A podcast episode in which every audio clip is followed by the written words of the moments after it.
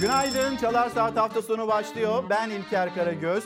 Bugün 13 Mart 2022 günlerden pazar. Dileğimiz her zaman gibi sağlıklı, mutlu, huzurlu bir gün olması. Yeni günün notlarını aktaracağız. Hem dünyanın gündemine bakacağız hem de bir yandan elbette kendi ülkemizdeki gündeme bakacağız. Ve şunu ihmal etmeyeceğiz. Sizlerden gelecek olan mesajlar, sizin hayatınızda önemsediğiniz ve duyulmasını istediğiniz konular var kuşkusuz. Bunlara da yine hep birlikte bakalım istiyoruz. İstanbul gece kar fırtınasına teslim oldu. Bir yandan bunun çilesini yaşayanlar vardı. Diğer yandan neşesini yaşayanlar vardı. Detaylarını aktaracağız. Rusya'nın Ukrayna işgalinin 18.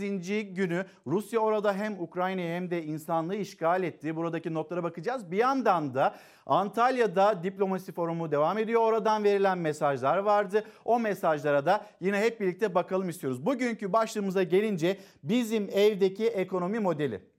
Ekonomiyi yönetenler bir ekonomi modeli bizimle paylaştı. Ama o ekonomi modelinden bizim hayatımıza giren yansıyan daha fazla zam ve yine çok daha fazla tasarruf yapma yönünde oldu. Bizim de merak ettiğimiz şu aslında hani siz evinizde acaba kendi ekonomi modeliniz içinde ne yapıyorsunuz? Nasıl tasarruf ediyorsunuz? Ya da neyi kıstınız? İşte kimi kombiyi kısıyor, kimi akaryakıt e, masraflarından kısmaya çalışıyor, kontağa çevirmiyor. Kimi mutfak masraflarına yetişebilmek için giyim masraflarından vazgeçiyor. Acaba siz ne yapıyorsunuz? Bizim evdeki ekonomi modeli başlığında hep birlikte Çalar Saat hafta sonunda konuşalım, buluşalım istiyoruz. Şimdi Hemen bir İstanbul'a götürelim sizleri. Genelde yaptığımız e, üzere hani memleket havasını paylaşıyoruz. Bir yandan da İstanbul fırtınalı bir gece, kar fırtınasının olduğu bir gece. Hani bunu e, yaşamıştı. Bakın şu anda herhalde bir 5 dakika önce değil mi yönetmenimiz şu anda Hüseyin Agoviç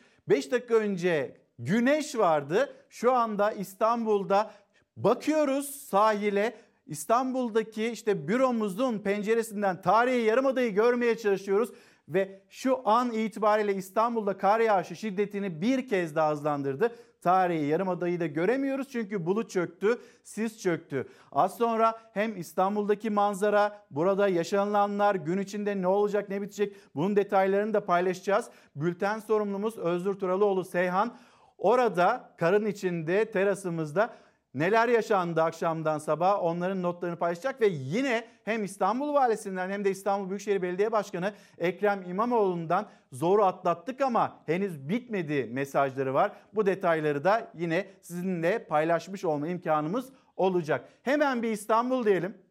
İstanbul'da geceden sabah neler yaşandı?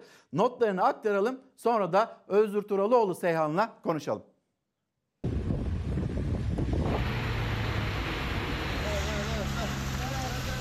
Çık aradan çık.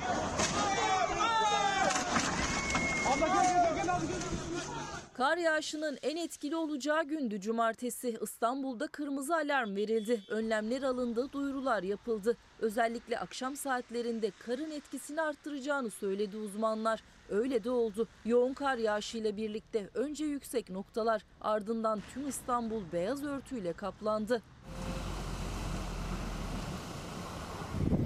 İnsanları bulacak. Allah'ım.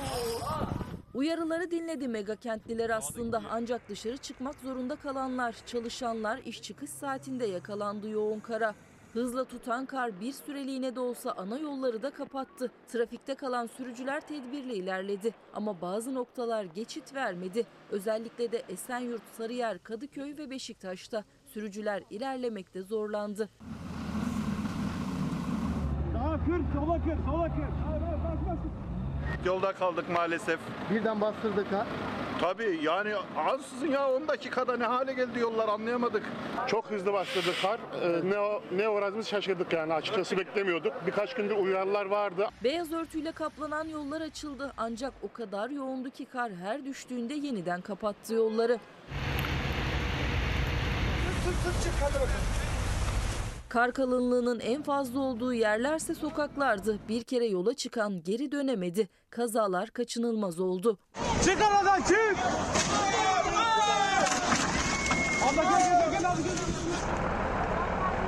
Karın ilk bastırdığı saatlerde Kadıköy'de trafik kilitlendi. Kartal'da yolda mahsur kalanların imdadına polisler yetişti.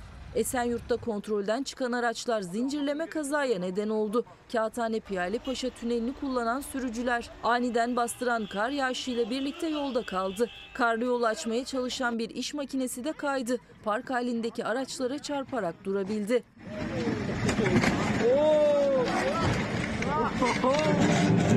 Taksim'de ise manzara buydu gece saatlerinde. İstiklal Caddesi'nde yürüyen binlerce kişi karın tadını çıkardı.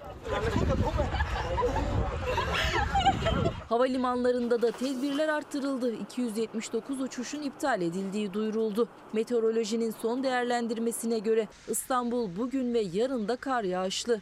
Ancak yarın etkisini azaltacak kar salı günü de mega kenti terk edecek. Sıcaklık artacak. Çarşambadan itibaren yağmur başlayacak.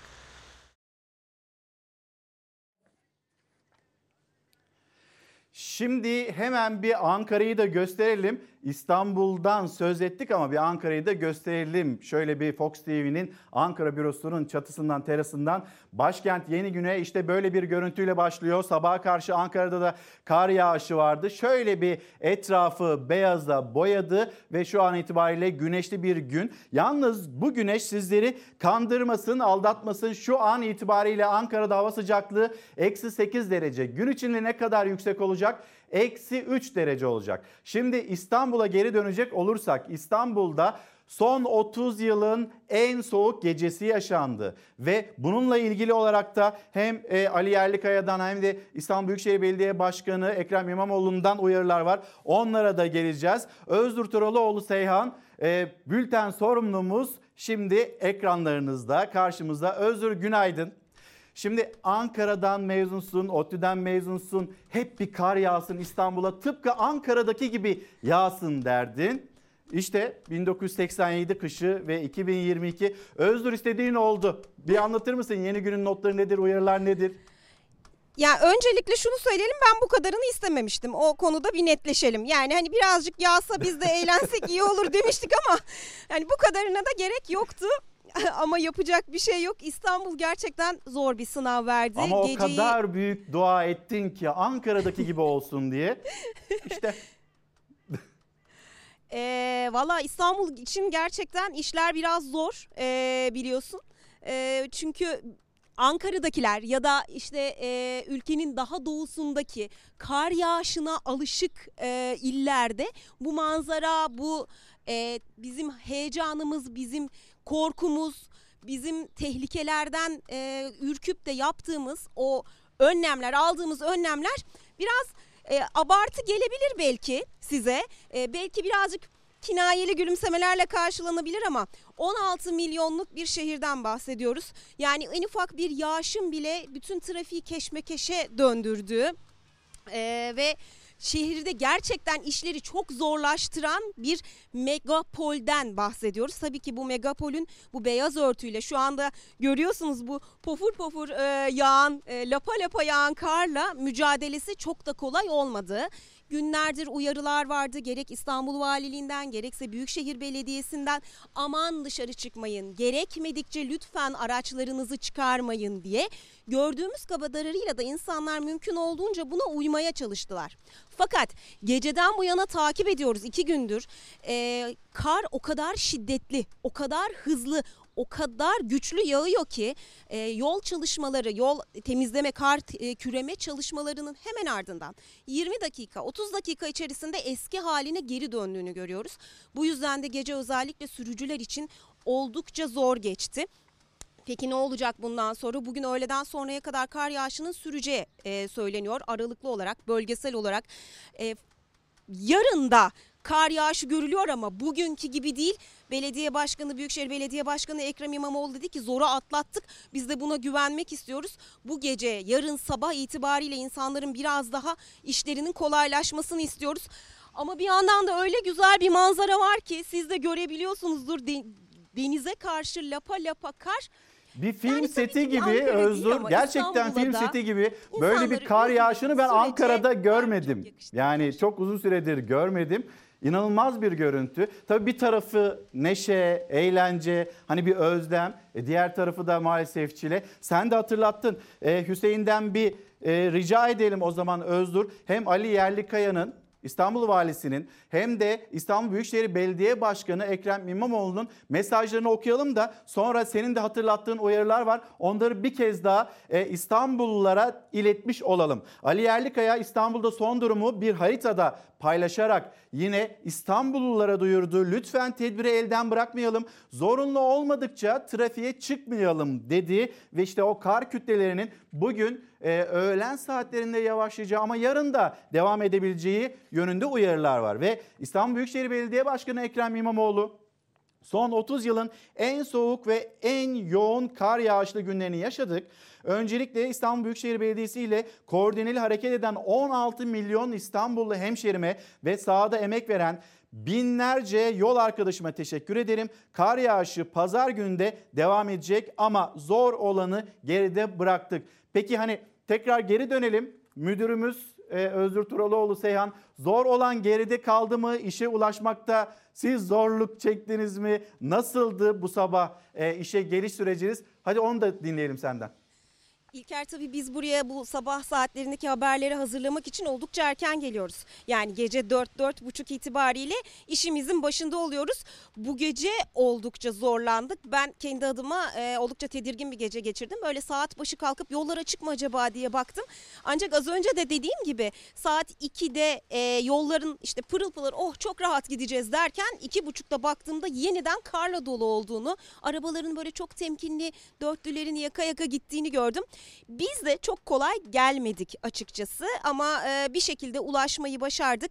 Bizden sonra da yani sabahın ilk saatleriyle birlikte 5'ten sonra da bölge bölge olarak artırdı kar e, hızını.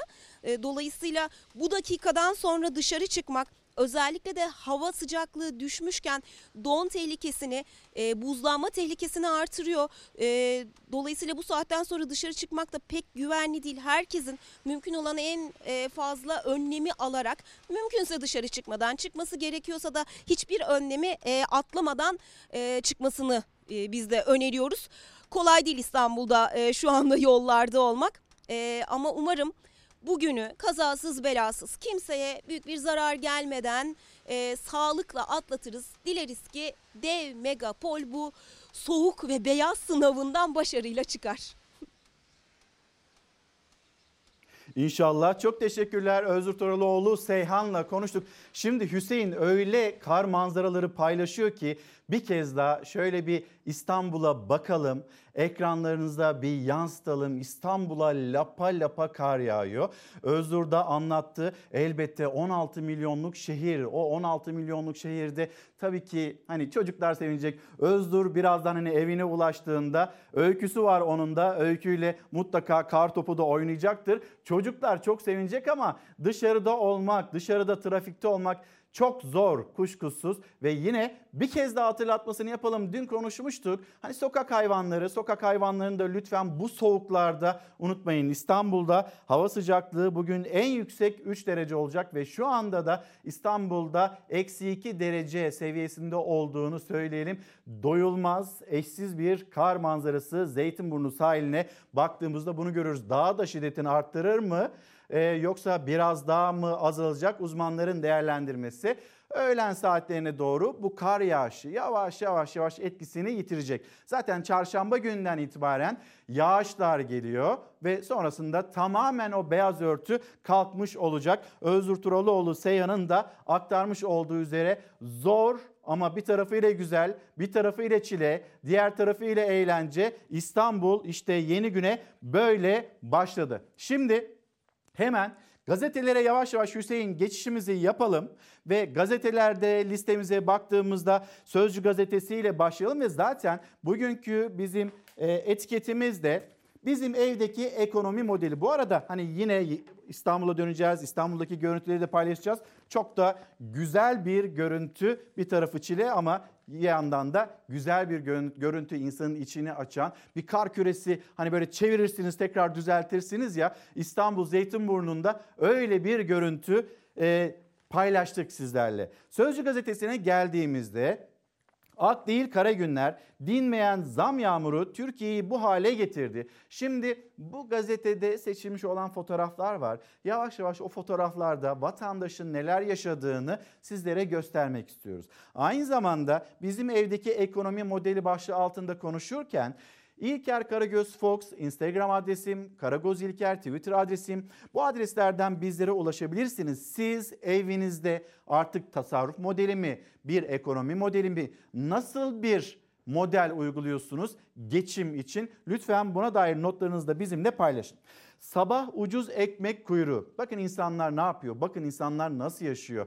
Bir tarafıyla ekonomik savaştayız denilirken vatandaşa 4 domates yiyeceğinize 2 domates yiyiverin denilirken o cephede vatandaşın bulunduğu cephede onu söyleyenleri de görmek istiyor halk. Bakın sabah ucuz ekmek kuyruğu. Hemen yan tarafında öğlen ayçiçek yağı kuyruğu. Akşam ucuz sebze kuyruğu.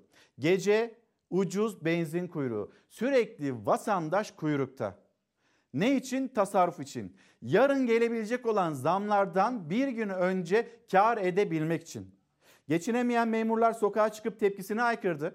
AKP refah değil yoksulluk politikası var ve kuyruklarda ömür tüketiyoruz dediler. Bizi limon gibi sıktılar. Bir başka başlık da aslında memurlardan hükümete yönelik ekonomi politikalarına yönelik eleştiriler. Hemen bir bakalım o fotoğrafı da gösterelim. Vatandaşı limon gibi sıktılar, posasını çıkardılar.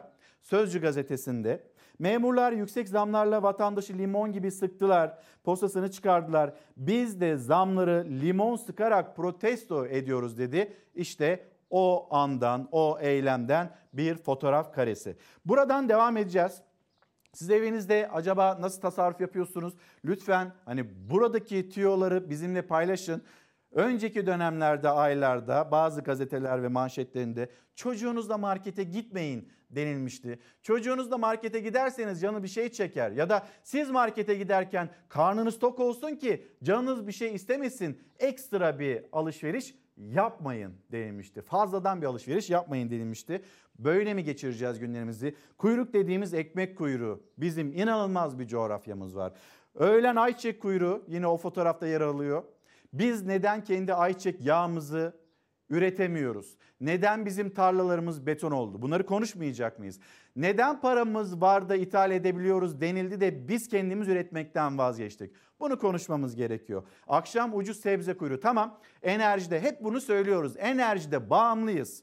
Petrolde bağımlıyız. Tamam. İyi de biz ayçiçek yağında niye bağımlıyız? Buğdayda neden bağımlıyız? Bu kadar geniş coğrafyamız varken biz neden üretmiyoruz? Ne zaman üretim modeline geçeceğiz? Ya da biz kendimizi, kendi çiftçimizi neden ne zaman daha fazla desteklemeye devam edeceğiz? Kendi çiftçimiz mi? Afrika'daki topraklar ve oradaki üretim mi daha kıymetli? Yeni Tarım Bakanı'nın cümlelerini hep beraber yine duymuş olacağız. Bugün Rusya'nın Ukrayna'yı işgalinin 18. günü. Akşamdan sabaha neler yaşandığına dair haberimiz hazır. Bu başlığa bir bakalım, devam edelim.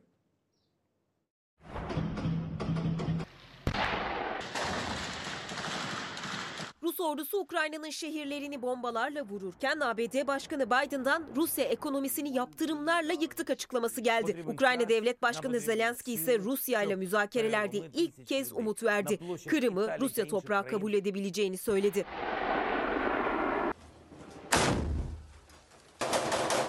...18. günde de Rus birlikleri ilerlemeye çalışıyor, Ukrayna ordusu da direnmeye devam ediyor. Rusya'nın Ukrayna'ya saldırıları sırasında Rus askerleri tarafından Melitopol Belediye Başkanı Ivan Fedorov gözaltına alınmıştı. Büyük tepki çeken gözaltı olayının ardından Rusya yeni bir adım attı. Kente vekaleten bir belediye başkanı atadı. ABD Rusya'yı yaptırım kıskacına aldı. Başkan Biden ticari ilişkilerin askıya alındığını açıkladı.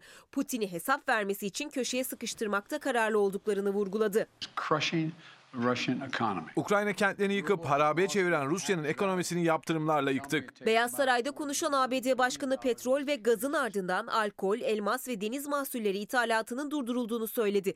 Moskova borsasının iki haftadır açılmadığını belirtti. Açılınca batacak dedi.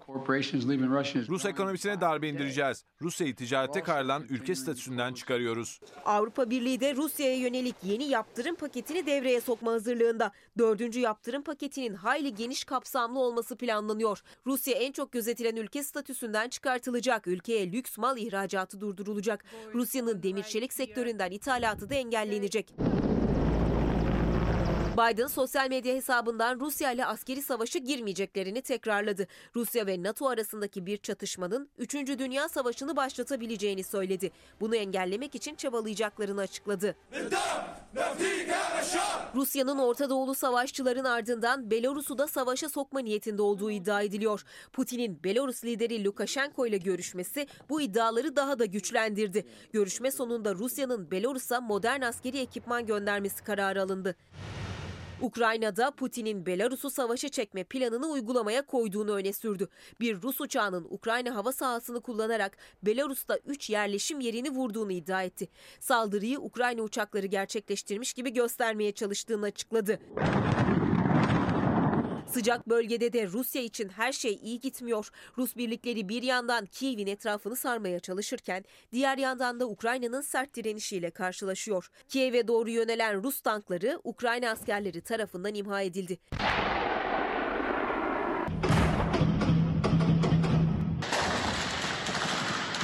Direnişe rağmen Rusya, Ukrayna'daki askeri operasyonunu yeni şehirleri hedef alarak genişletmeye çalışıyor. Dnipro, Lutsk ve Ivano-Frankivsk kentlerine saldırı düzenlendi. Mikoyaliyev'de ise sivil yerleşim yerleri ve bir onkoloji hastanesi kurşunların hedefi oldu. Üç gün önce Rusya Mariupol'deki doğum hastanesini bombalamış. Biri çocuk, üç kişi hayatını yitirmişti. 9 aylık hamile Marianna Vişimirskaya o saldırıdan yaralı olarak kurtuldu. O kadından güzel haber geldi. Dünya basınına yansıyan fotoğraflarıyla savaşın simge isimlerinden biri olan kadın olaydan bir gün sonra doğum yaptı. Kız çocuğuna Veronika ismini koydu. Bir yandan da ülkede tahliyeler sürüyor. Ukrayna Başbakan Yardımcısı Irina Vereshuk 12 insani koridordan 9'unda tahliyeler yapıldığını açıkladı. Bizlere günaydın diyen izleyicilerimiz var. Ben Ankara'dan dilim döndüğünce aktarmaya gayret ediyorum Türkiye'nin gündemini ve sizin gündeminizi. Ve İstanbul stüdyomuzda da Meltem Hanım, Meltem Hanım'a da bir günaydın diyeyim. Meltem Küçük'e de günaydınlarımızı iletelim. O da işaret diliyle dünyanın, Türkiye'nin, sizin bizim gündemimizi sizlere ulaştırıyor. Öyle söyleyeyim. Sami Bey günaydın. Samsun'da hava günlük güneşlik diyor. Oradan bize günaydın diyor. Siz neredesiniz? Sizin bulunduğunuz yerde hava durumu belki bunu bizimle paylaşabilirsiniz. Günaydın diyen bütün izleyicilerimize bizler de selamlarımızı iletelim. Günaydın diyelim. Gündeminizde ne var? Siz neyin daha fazla konuşulmasını istiyorsunuz? Lütfen bize yazıp gönderin. Necdet Bey günaydın. Kars'tan günaydın diyor bize. Kilo kilo almayı bıraktık.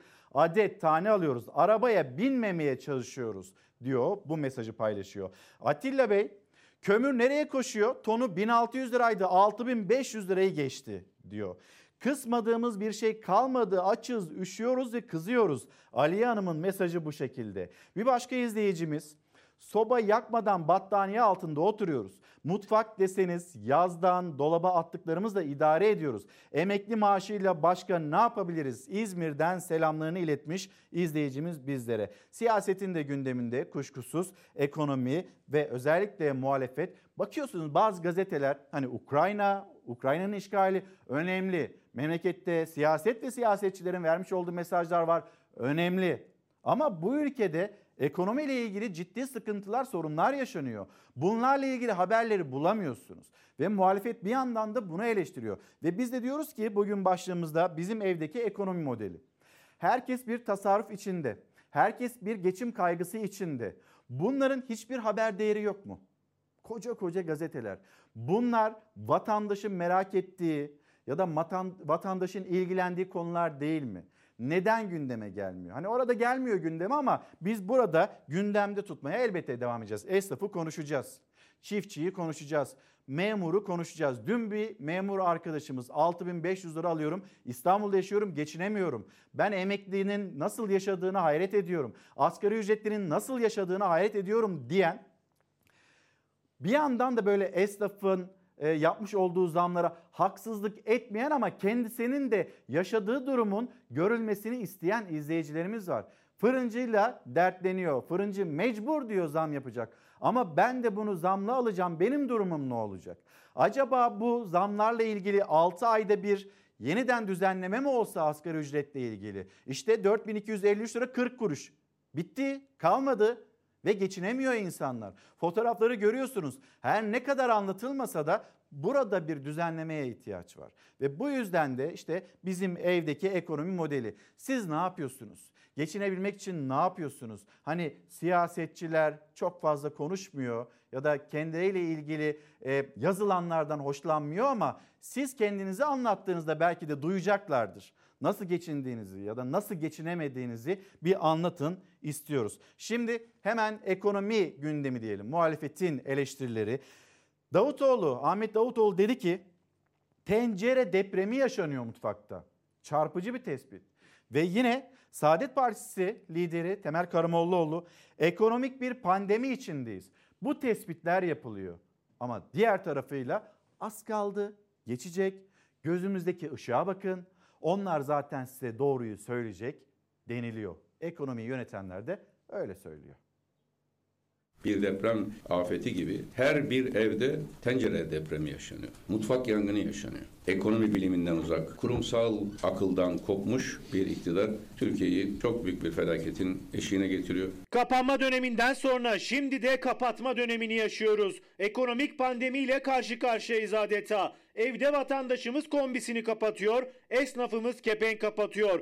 Dolmuş, otobüs ve taksi şoförlerimiz kontak kapatıyor. Kapatmak zorunda kalıyor. Tencere depremi, mutfak yangını, ekonomik pandemi. Muhalefet ekonomik krizi bu sözlerle tanımladı. Her geçen gün kriz ağırlaşıyor diye de ekledi. Bu aziz milletin çocuklarının namerde muhtaç edildiği bir dönem yaşıyoruz. Ülkemizin maalesef bugün içine düştüğü durum yeni bir demokrasi mücadelesini gerekli kılıyor. Demokrasi yoksa can ve mal güvenliği yoktur. Demokrasi yoksa adalet yoktur. Demokrasi yoksa Türkiye'deki sermaye yurt dışına gider. İğneden ipliğe her şeye gelen zamlar siyasetin de dilini sertleştirdi. Eleştirinin dozu arttı. Davutoğlu ekonomik istiklal mücadelesi gerekli derken Karamollaoğlu da gıda fiyatlarına yaptığı etkiden neredeyse ulaşımı durma noktasına getiren akaryakıt zamları için Eşel mobil sistemine dönülsün dedi. Hayat pahalılığına karşı virüsle mücadele eder gibi ciddiyetle tedbir alınması gerekir. Gelinen noktada öncelikle Eşel mobil sistemi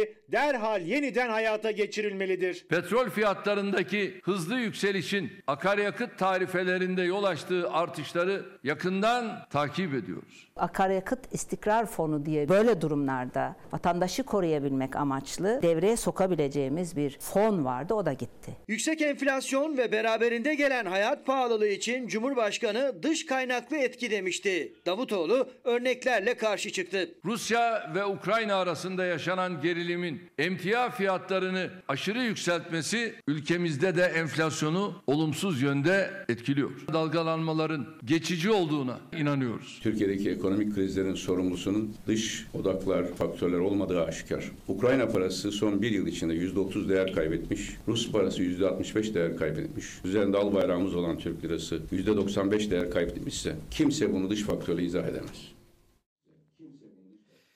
İsmail Bey günaydın selamlarımızı iletelim size de. Atilla Bey Instagram'dan yazmış. Atilla Kılıç Safranbolu'dan yazıyorum. Asgari ücretle geçinen birisiyim. Vallahi kombi 30 derecede yanıyor. Petekleri kısıyoruz. Günlük 4 ekmek alırken 2'ye düşürdük. Markete pazara gidiyoruz. Paramıza göre alabiliyoruz. Biz tasarrufu böyle yapıyoruz diyor. Bir asgari ücretli olarak Atilla Kılıç'ın mesajı bu şekilde. Bölgemiz karışık. Rusya Ukrayna işgal etti. 18. gündeyiz. Bir de hemen sınırımızın kıyısına gideceğiz. Erbil'e gideceğiz. Erbil'de Amerika Birleşik Devletleri'ne ait konsolosluk ya da Amerika Birleşik Devletleri'ne ait o üslerin bulunduğu yerler gece hedef alındı. Sıcak gelişmeler yaşandı. Bunun bilgisini de paylaşacağız ama bir Karar Gazetesi, Karar Gazetesi'nin manşetine bakalım. 30 Türk camide mahsur Karar Gazetesi'nin manşeti 12 gündür kuşatma altındaki Mariupol'deki Rus bombardımanı yoğunlaştı. İnsani felaketin yaşandığı bölgede 1500'den fazla sivil hayatını kaybetti. 1500'den fazla sivil hayatını kaybetti. Ne denilmişti? Biz burada sivilleri hedef almıyoruz denilmişti. Doğum hastanesinin ardından Türklerin sığındığı caminin çevresi de hedef alındı. Camide kalan 30 Türk ile bölgede yaşayan 56 vatandaş kurtarılmayı bekliyor. 30 Türk camide mahsur kaldığı Ankara'nın devreye bir an önce devreye girmesi isteniyor. Zaten Antalya'da bir diplomasi formu kuruldu. İnsani koridorların sürekli açık tutulması ile ilgili Ankara devrede mevkidaşlarıyla görüşüyor. Hem Cumhurbaşkanı Erdoğan hem Dışişleri Bakanı Mevlüt Çavuşoğlu ve bir yandan da acaba bir ateşkes sağlanır mı? Bunun uğraşı veriliyor. Rusya'nın bir hedefi var ve o hedefinden de geriye gidecek gibi gözüküyor. O kadar büyük yaptırımlara maruz kalmasına rağmen Rusya'da geri adım atmıyor. Bu adım adım 3. bir dünya savaşına gider mi? Aslında bundan da ciddi anlamda korkuluyor. Şimdi hemen bir sınırımızın kenarına gidelim. Erbil'de gece yaşananlar sıcak haberi aktaralım.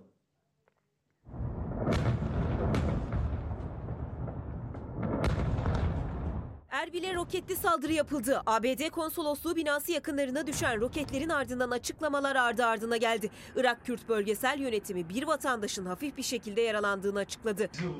Aha oto oto oto. Allahümme salli ala seyyidina Muhammed. Aha. Irak Kürt Bölgesel Yönetimi dün gece Erbil'de yer alan ABD konsolosluğu binası yakınlarına çok sayıda roket düştüğünü duyurdu. Erbil kenti valisi Ümit Hoşnav yaptığı açıklamada can kaybı yaşanmadığını, bir vatandaşın ise hafif bir şekilde yaralandığını ifade etti. Yetkililer 12 balistik füzenin Irak'ın doğusundan yönlendirildiğini söyledi.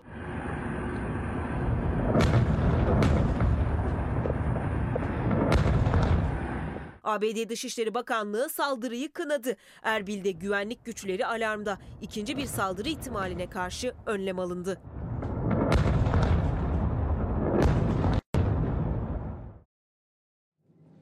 Cumhuriyet Gazetesi ile devam edeceğiz. Serap Hanım yazmış. Markete gidebilsek adetle alıyoruz. Çok acilleri alıyoruz. Gram, kilo artık hani bunlar bitti. Yani şu kadar param var bu kadarlık et alabiliyorum ve bizim yaşadığımız bu. Fersan Bey markete gidince sinirlerim bozuluyor diyor.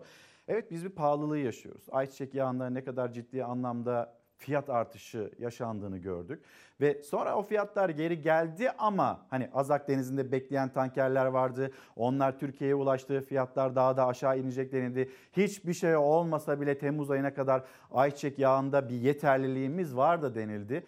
E peki biz burada ülkemizde ayçiçek yağını niçin bu kadar fahiş fiyatlarla, yüksek fiyatlarla kullanmak zorunda, almak zorunda kalıyoruz? İnşallahla maşallahla ülke yönetiliyor demiş bir başka izleyicimiz. Günaydın ama lafın gelişi günaydın.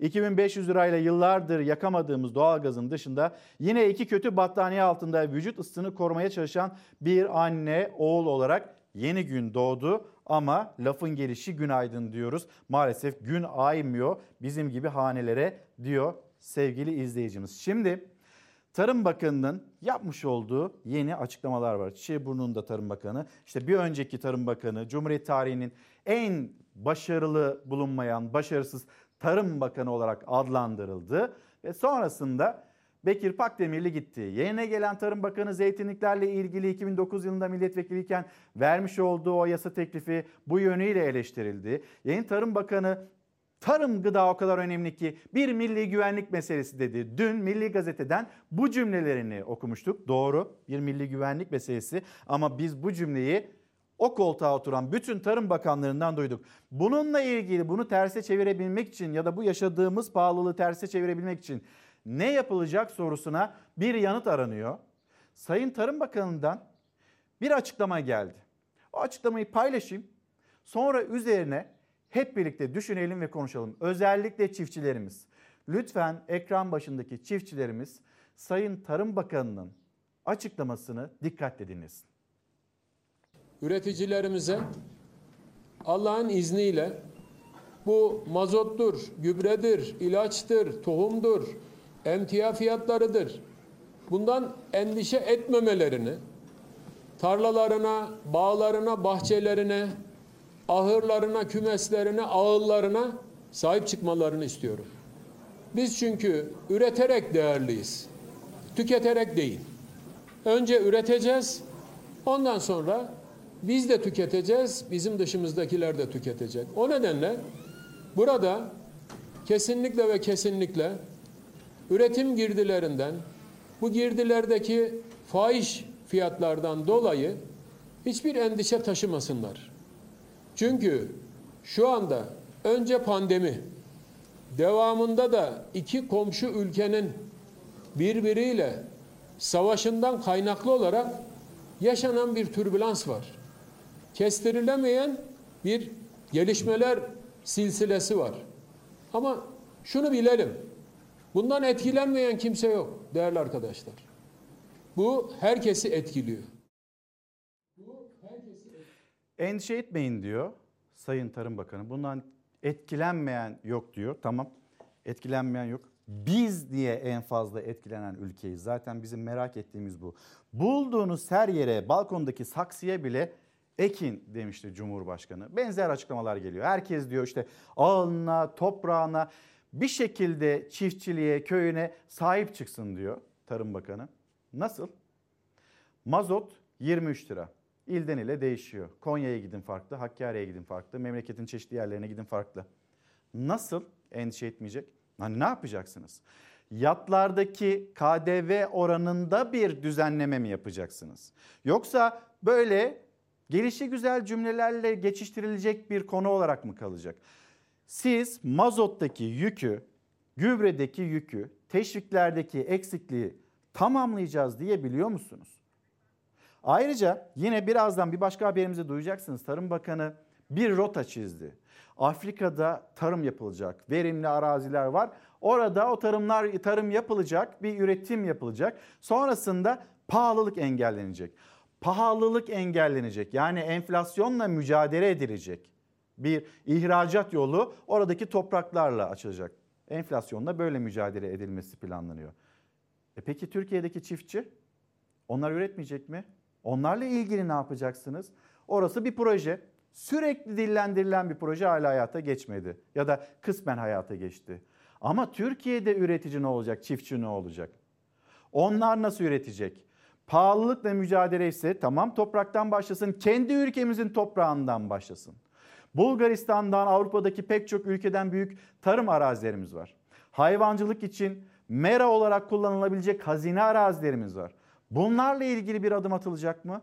Onu duymuyoruz. Afrika projesi kendi ülkemizdeki projelerin önüne geçmesin. O bir proje tamam kıymetlidir. Üzerinde de iyi çalışıldıysa, fizibilitesi de yapıldıysa tamam kıymetlidir.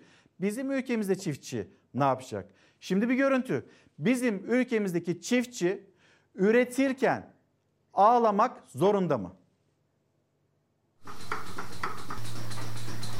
2017 senesinde hayvancılığa başladım. Fakat hayvancılığa başladığımda süt 1 liraydı, yemin çuvalı 38 liraydı. O zaman cebime ben 4 tane inek sahıyordum. Para girebiliyordu. Fakat şu anda süt 4,5 lira, yemin çuvalı 300 lira. Hani biz e, o, o kadar yani zoruma gidiyor ki yani şu o kadar bolluk içinde yokluk çektiriyorlar ya bize yani yazıklar olsun ben başka bir şey demiyorum. Sesiniz titriyor. Ya yani titrememek elde değil. Üretemez hale geldik. Ha biz üreteceğiz ki ya ben kilidi vurduğum zaman mandıraya ne sanayicisi, ne veterineri, ne, bal, ne balyacısı, e, ne mazotçusu, ne sanayicisi, ne traktörcüsü yani para kazanamaz. Biz temel taşı. Bir beklenti var. Çiğ süt üreticilerinde ve yarından itibaren zam geleceği, çiğ sütte zam geleceği yönünde bilgiler de var. Bunun da takibindeyiz. Onların da bir şekilde üretmesi gerekiyor. Oradaki süt ineklerinin kesime gitmemesi gerekiyor. İşte milletvekilleri sokağa çıktığında süt üreticilerinin derdiyle de karşılaşıyor. Birazdan et üreticileri onların sesini de duyacaksınız ama bir Cumhuriyet gazetesini paylaşalım mı Hüseyin? Şahsım ekonomisinin yeni batağının faturası kabarık olacak. Kur korumalı sebep vurgun sonuç. Faiz sebep, enflasyon sonuç diyerek ekonomiyi yönetmeye kalkan iktidarın Türk lirasının değer kaybını frenleyebilmek için duyurduğu kur korumalı mevduatın faturası ağır olacak. 540 milyar TL'yi aşan kur korumalı mevduat sisteminin ilk sonuçları bu ayın sonunda görülecek. 24 Aralık'ta dolar kuru 11 lira 67 kuruşken 1 milyon lirasını yatıran yatırımcının eline 85.689 dolar vardı. Kur vade sonunda da 14.80'lerde olursa yatırımcı 268 bin lira gelir elde edecek. 1 milyon lirasını yatıran yatırımcının elinde 200 e, elinde 85.689 dolar vardı ve sonra eline geçecek olan paraya bakar mısınız? 268 bin lira gelir elde edecek. Oysa faiz geliri 42 bin 849 lira olacak idi. Şimdi buradaki garanti nereden verilmişti? Hazineden. Hazinenin kaynağı neresi? Vatandaş. Vatandaşın ödediği vergiler. Bakıyorsunuz İTO bazı kalemlerde indirim yapılması isteniyor. Ne bileyim tatlı sektöründe ya da pek çok sektörde. Eğitim akıllarına gelmemiş bu arada. Eğitimde de bir KDV indirimine gidelim de orada aileler de biraz nefes alsın. %8 değil pandemideki gibi %1 olsun demek akıllarına gelmemiş.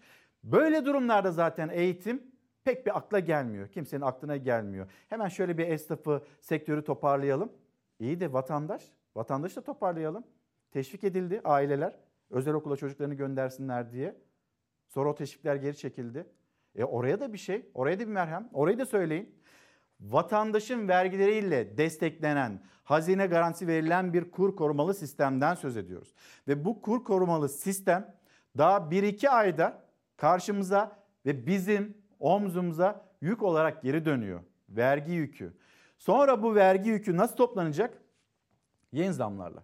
Başka bir formül yok çünkü. Üretmeyince yeni zamlarla yine o e, burada ortaya çıkan açık kapatılmaya çalışılacak. E yazıyorsunuz işte bizim evdeki ekonomi modeli. Vatandaş tasarruf yapıyor. Başarılı olacağı söylenilen bakın yani bir uyuyayım uyanayım Haziran ayında, bahar aylarında o enflasyon nasıl da aşağılara düşülecek deniliyordu. E açıkladı Merkez Bankası beklentiyi.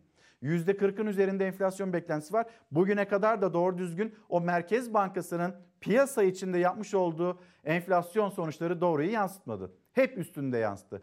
TÜİK'in verilerine inanırsanız %54. Enak verilerine baktığınızda %120'nin üzerinde enflasyonu yaşıyoruz biz. Daha da mı zamlanacak her şey? Böyle giderse öyle olacak. Et üreticileri, hani söylemiştik et üreticilerin de sesini duyalım diye. Buyurun. Üreticisi çok zor durumda. Hasat zamanında yani geçen Haziran döneminde, harman zamanında bir çuval fabrika yemi 100-110 TL idi. Şu anda 250 TL. Ne demek? Yüzde yüz, yüzün üzerinde zam gelmiş. Diğer kaba yemler de öyle. Samanıydı, yoncasıydı, mısırıydı, arpasıydı. Hasat zamanında 2 liraya aldığımız arpa, devlet de açıkladı bunu Toprak Mahsulleri Ofisi, şu anda 5 TL. Allah'tan e, Toprak Mahsulleri Ofisimiz devreye girdi, üreticilere dışarıdan arpa ithal ederek e, bizlere 2 TL'den destek olsun diye arpa verdi ki bir nebze olsun o üreticiyi rahatlattı. Şu anda e, üreticiye 1 kilogram etin maliyeti 78-80 lira civarında. Ki bunun üstünde satış yapmamız lazım ki bu üretici de para kazansın. Şu anda da Konya'da toptan et fiyatı 77 lira satılıyor. E, yani zarar ediyor. İşte başa baş çıkıyor. Yani kazanmıyor. Önceki yıllarda ithalat yapılarak e, bunun önüne geçilmeye çalışıldı. Hani ama maalesef hem üretici zarar ettiği o ithal gelen etlerden, ithal danalardan hem de tüketici mümkün değil ucuz et yemedi. Birileri aralarda e, para kazandı. Bundan önceki bakana anlattım. 2011 yılında besicilere besi sığır desteği adı altında e, bir destekleme çıkartıldı. O zaman o 300 TL verdiği 10 çuval yem yapıyordu. 2011 2022 300 TL 250'ye düşürüldü. Bir çuval yem yapıyor. Ya bu yani bu böyle bir destek olur mu Allah aşkına ya? Yani gülünç bir rakam ya bu insan bunu utanır ya. Ben ucuza mal etsem de ben niye yükseğe satayım? Ben ucuza mal edemiyorum ki.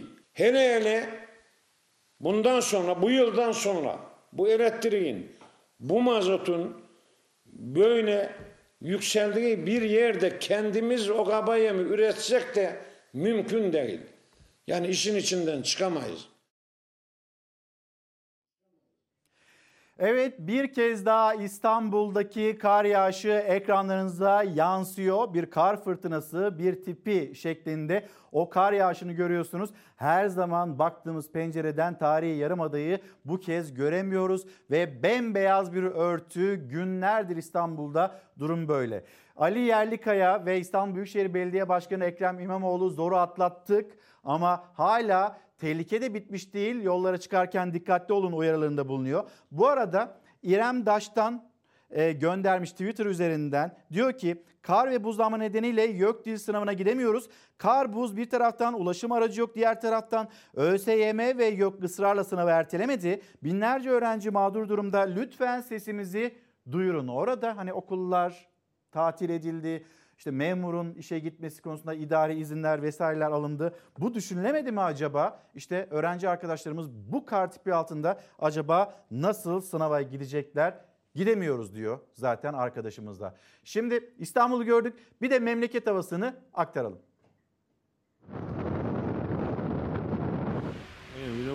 Kaç dayı kaç?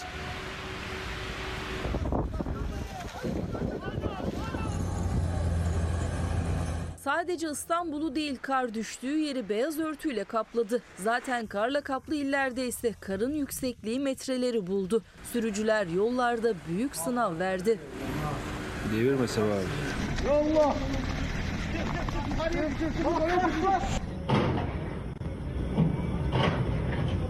Ardahan merkeze bağlı Yokuşdibi köyünde tipi şeklinde yağdı kar. Göz gözü görmedi. Ne yaya olarak ne de araçlarla ilerlemek mümkün oldu. Kara saplanan iki araç iş makineleriyle kurtarıldı. Hakkari'de 181, Bitlis'te 198, Bingöl'de 182 köy yolu ulaşıma kapandı. Batman'da ise 17 köyün yolunu kapatan heyelandı. Adam gel, adam gel. Sibirya soğuklarını yaşayan Sivas eksi 22.8 dereceyle Türkiye'nin en soğuk ikinci yeri oldu. Kentin Altınyaylı ilçesi buz tuttu. Kocaeli'de yolda kalan sürücülerin yardımına evlerine yürüyerek ulaşmaya çalışanlar koştu.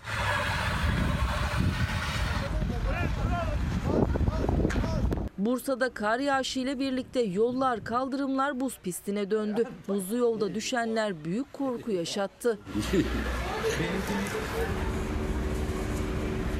Gaziantep'te ortaokul öğrencileri Mart ayında yağan karın tadını teneffüste dans ederek çıkardı.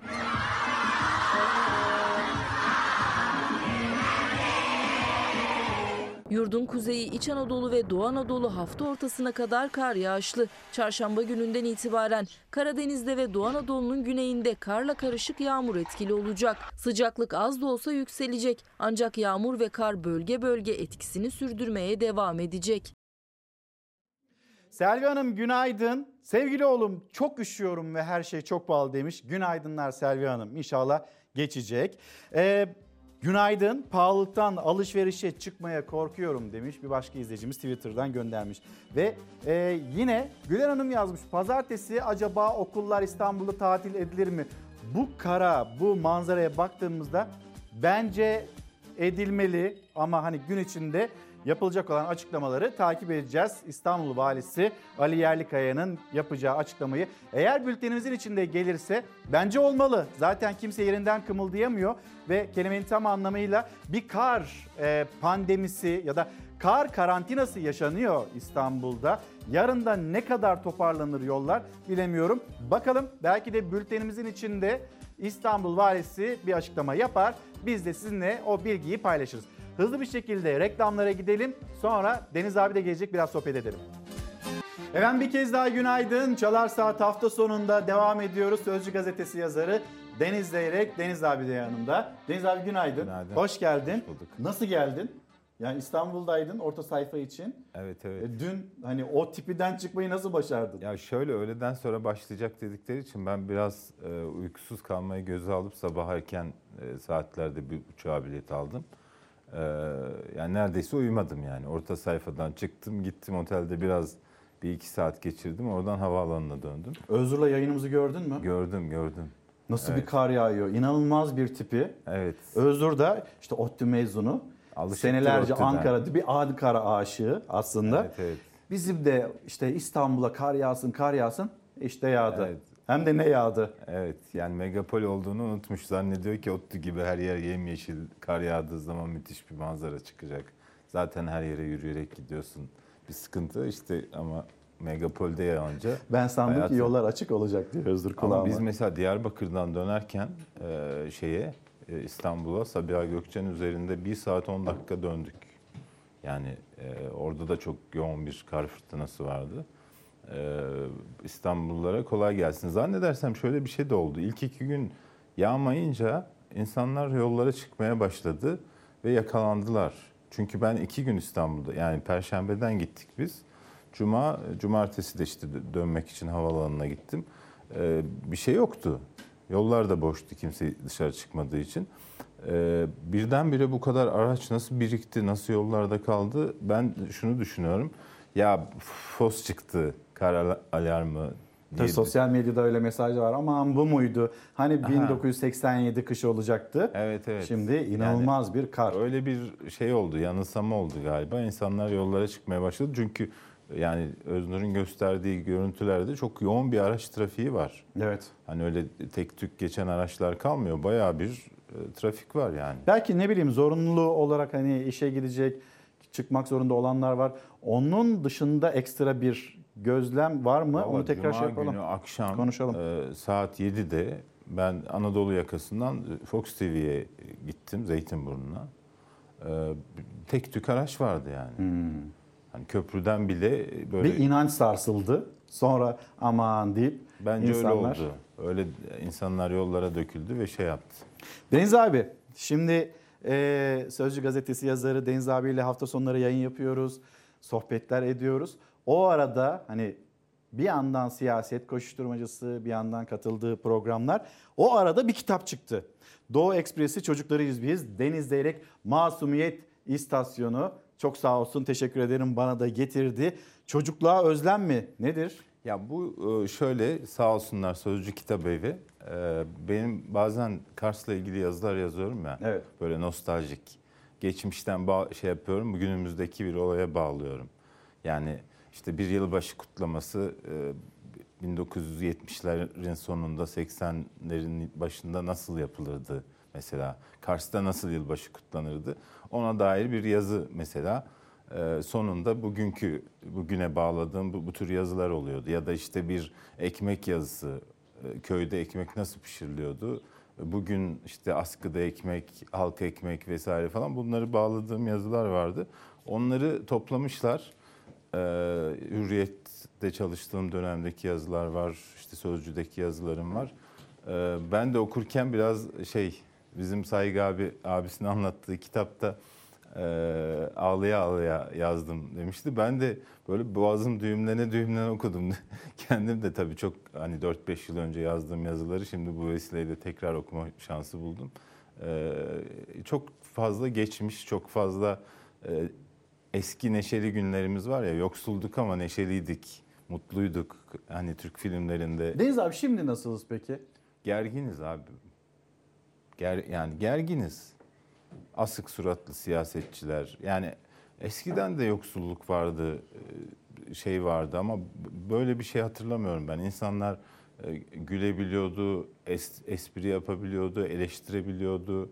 Şimdi öyle değil. Yani bir, ya bu nasıl oluyor dediğin anda hani bin liraya depo mu dolar dediğin anda vay hainsin dış güçler şu bu falan böyle bir herkesin kutuplaştığı karşı kutupa nef- nefret kustuğu bir dönem yaşıyoruz. Ben, ben orada hep anlattığım şeyler işte yatılı okul maceralarımız vesaire falan. Ya gerçekten yoksulduk yani. İşte e, bir tarlada çalışmanın nasıl bir şey olduğunu ben bizzat yaşamış biriyim yani ve ilkel koşullarda yani at tırmayla e, işte dirgenle vesaire falan çalıştığımız zamanlar e, ama hani zor olmasına rağmen insanın özlemle hatırladığı dönemler. E, Ben mesela özlüyor muyum? Özlüyorum. Şu anda evet daha rahatım. Daha çok para kazanıyorum. Orası bir de güvenli alan. Hani çocukluk. Tabii, belki tabii. sorumluluğun biraz daha çok daha fazla az olduğu. Hani hayatın yükünü çok fazla omuzlanmadığın dönem, Ya öyle omuzlanmadığı İlker, dönemler. bak mesela kar yağışından bahsediyorsun Evet. ya. Bizde e, öyle kar yağardı ki kapı e, açılmazdı. Bu mesela Kars'ta bütün kapılar içeri doğru açılır. Çünkü önü dışarıda karla kaplandığı için dışarı Açamazsın. açamayabilirdin. Ve e, o, o koşullar ben yani eksi 20'lerde, eksi 30'larda 2-3 kilometre yürüdüğümüz olurdu okula. Ee, ve yani yoksulluk da öyle şey- mesela biz yatılı okuduğumuz için Sümerbank sağ olsun. Mesela Sümerbank deyince ne geliyor aklına? Yani, herkesin aynı onu da yok. eşyaları evlerde, yani evlerdeki eşyalar hep aynı. Pijaması o çizgili Tabii, pijama geliyor çizgili benim aklıma. Pijama kumaşı. Bizim Evet. mesela benim e, şeyde, Memurlara verilen o işte bir kıyafet yardımı. Evet, evet. Yani- Sonra alınan, yapılan alışverişler. Bakıyorsun bir başka arkadaşın evinde aynı eşya. Sen de aynı. Tabii tabii biz işte lacivert ceket, gri pantolon, rugan ayakkabı bize her sene verirlerdi. Bir tane yeşil e, gocuk derdik biz. Yakası tüylü. Bir de liseyi geçtikten sonra böyle güzel palto ver- vermişlerdi. Yani onları bulamayanlar vardı mesela. Bulamadıkları için ceketle o soğukta okula gelenler vardı. Çanta yoktu mesela. Biz kitaplarımızı şöyle alırdık elimize. Şöyle giderdik okula. Şöyle. Yani e, Sonra klasör oldu. Böyle açıyorsun lastikli onları koyuyorsun Evet, evet. ıslanmasın diye. Evet, yani e, zordu E, ama e, ya ben ben özle, özlüyorum yani bu bugünü düşün yani bugünle karşılaştırdığımda şu koşulların yüzde biri yoktu hayatımda. Peki bugünler özlenir mi? Yani bugün yaşadığımız, bugün neden soruyorum biliyor musun abi? Bizim evdeki ekonomi modeli. Bugün başlığımız bu. Hani ekonomi yönetenler bir ekonomi modelinden söz ediyor. Hani pırıltılı, ışıltılı, güzel günler diyor. Hani vaatler bu şekilde. Ama öyle değil. Mesela hani kombi kısam var. İzleyicilerimizden mesajlar geliyor. Ve yine mesajlarınızı da lütfen göndermeye devam edin. Siz kendi evinizde nasıl tasarruf yapıyorsunuz? Nasıl geçinmeye ya da bir ayı atlatmaya çalışıyorsunuz? Lütfen bu mesajlarınızı da gönderin. Hem Instagram'dan hem de Twitter'dan. Yani bugün yaşadığımız ciddi bir zorluk var. Tabii tabii. Ya biz ben mesela akşam evde üşüdüm. Ya niye dedim burası bu kadar soğuk? Ee, Hadi sorayım sana ne yapıyorsun? Yani gerçekten Kendi, herkes kendi evinde bir tasarruf modeli bulmaya Battan- çalışıyor. Ben akşam battaniyeyle oturup televizyon seyrettim işte. BBC'ye baktım, CNN International, Ukrayna'da neler oluyor falan onları böyle battaniyenin altında. E şimdi merkezi sistemle ısıtılan bir apartmandasın. E bir sürü aidat toplanıyor. Ekstra aid, bu sene ilk defa ben yıllardır aynı binada oturuyorum. İlk defa ekstra aidatlar toplandı. Aidata zam yapıldı vesaire. Buna rağmen yetmiyor doğalgaza. Yani alamıyor- Yakıyorsun yakıyorsun yetmiyor. Alamıyorsun. Isınamıyorsun Yani topladığın para yetmiyor dediğinde. İlker. Yani ö- şimdi geçmişte be- belli bir miktar belirliyorsun. 12 ay boyunca topluyorsun. Onunla doğalgaz alıyorsun. Kışın idare ediyorsun. Şimdi ekstradan iki e, şey e, aidat e, mevcut aidata işte yüzde yirmi zam bilmem ne bütün eminim şu anda bizi izleyenlerin birçoğu bunu yaşamıştır. Her evde aynı konu değil mi Deniz abi? Ya da bir yakınla konuştuğunda telefonda tabii tabii. ya ne olacak bu? Herkesin aklında ya ilkokullarda çocuklar dolar ne oldu? Benzine yine zam gelmiş. Bunu konuşuyorlar. Tabii. Ya ben bak 1 Şubat'ta e, kızımı e, yolcu etmek için havaalanına giderken benzin aldım. 700 lira ödedim. İki gün önce yine e, benzin aldım. 980 lira ödedim.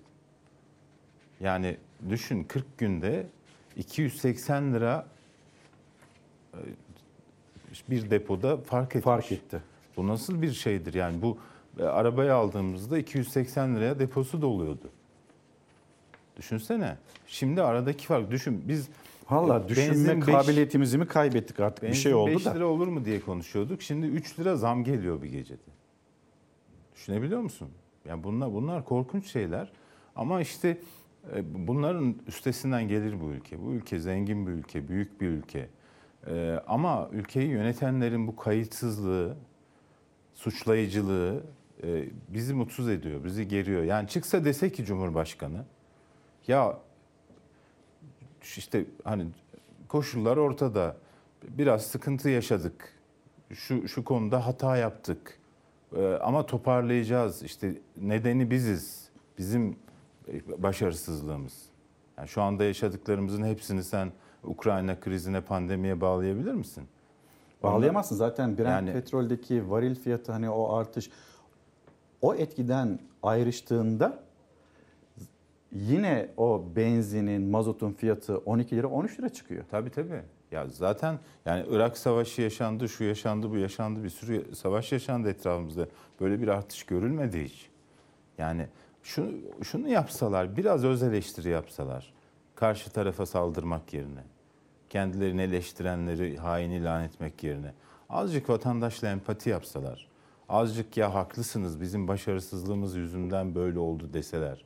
Şimdi Nurettin Nebati geldi gözlerime bakın dedi. O gün bugündür adamın gözlerine bakıyoruz. Bir şey çıkmadı yani. Dedi ya bu bütün şeyler gözlerimdeki ışıltıdır. Gözlerindeki ışıltı soldu adamın. Gerçekten soldu. Bir bak. Böyle şey gibi bakıyor. Donuk donuk bakıyor artık. Bir de duyduğum kadarıyla da hasta olmuş. Geçmiş olsun. Geçmiş Bu olsun. strese şey mi bünye mi dayanır? Ya belki Enerji Bakanı'nın tavsiyesine uymuştur, kombiyi kısmıştır. Ha üşütmüştür. Yani belki de üşütmüştür. belki de ondandır. Yani dem- demem o ki e, ya bizim çocukluğumuzda ben o kitaptaki yazıların birçoğunda onu anlatmışım yani e, kendi kendine yeten bir e, köy hayatı vardı. Yani işte kömürümüz yoktu tezekle ısınırdık. Ne yapalım? Yani Ama ısınırdınız. Tabii patatesimizi kendimiz e, ekerdik, depoya koyardık. Kış boyunca onu yerdik. Geçim sıkıntısı yaşayana yan komşusu destek Tabii, olurdu. Buğdayımızı kendimiz ekerdik. Kendi taş değirmenimizde unumuzu kendimiz e, öğütürdük. E, kış boyunca onu kendi tandırımızda ekmek yapar yerdik. Şimdi köylü artık kendine yetmediği için ya gözümle gördüm İlker. Geçen ay köy yerinde zincir market kurulmuş. Gidiyorlar oradan köylüler yumurta alıyor, süt alıyor. Köylü süt almaya mecbur bırakılmışsa, köylü yumurta almaya mecbur bırakılmışsa orada ciddi bir sorun vardır. Bunları şapkalarını önlerine koyup nerede hata yaptık diye düşünmeleri gerekirken trollere para ödüyorlar. Bunları söyleyenlere saldırın, itibarlarıyla oynayın, bilmem ne yapın falan gibi bir yöntem şey yapıyorlar. Bu da çok yanlış. Ya bu bu halkın, bu milletin yüzü gülsün artık yani. Biz biz bunu hak etmiyoruz. Bu millet bunu hak etmiyor. Yani gerçekten e, ekonomi meselesi tam bir başarısızlık şeyi, örneği. Yani bu işi bilmeyenler tarafından e, yönetiliyor ekonomimiz. Öyle ev ekonomisi gibi falan yönetilse başarırdık. Tasarruf yaparlardı mesela. Sen devletin tasarruf yaptığını görüyor musun? Bir asgari ücretli nasıl geçiniyor? Belki onun üzerinden bir model geliştirilse ya da bir Tabii. emekli 2500 lirayla nasıl geçinmeye çalışıyor? Tabii. Modeli bunun üzerinden Ya inşa işte etsen Şurada Eskişehir yolundan çık buradan işte meclisin buradan. Evet. e, Çay yoluna kadar Eskişehir yolundan git. En az 4-5 tane konvoyla karşılaşıyorsun. Böyle mavi kırmızı ışıklı. Arkalarda 1 milyonluk 2 milyonluk jipler koruma aracı bilmem ne. Bir konvoyda 85 tane araç var. Başka bir konvoya bakıyorsun 20 tane araç var. Başka bir konvoya bakıyorsun 5 tane araç var. Nedir ya? Yani bu kadar mı devletin malı? 5 tane araçlı konvoy mütevazı sayılıyor artık. Tabii tabii. Yani bir de ya gerçekten arkalarındaki araçlara bakıyorum mesela. Bir- Hepsi 1 milyon, 2 milyon. Yani böyle çok büyük rakamlar ve yani büyük silindirli. Sen e, hani artık millet arabasını da kullanmıyor. Trafikteki şeyi fark ediyorsunuz Evet. değil mi? Onların umurunda değil çünkü vatandaşın vergisiyle ödeniyor. Zerre kadar tasarruf yok. Zerre kadar. Böyle aynen 5 sene önce nasıl kullanıyorlardıysa devleti yönetenler şu anda da öyle kullanıyorlar. Nereden tasarruf yapıyorlar biliyor musun? Nereden? Şu gazeteleri bakanlık binalarına satın almayarak tasarruf yapıyorlar. Yani halbuki mesela basına destek olsun diye en son tasarruf edeceğin şey zaten 10 tane gazete aldığın zaman 30 lira tutmuyor yani. 30 lirayla bir şey yapacaksın.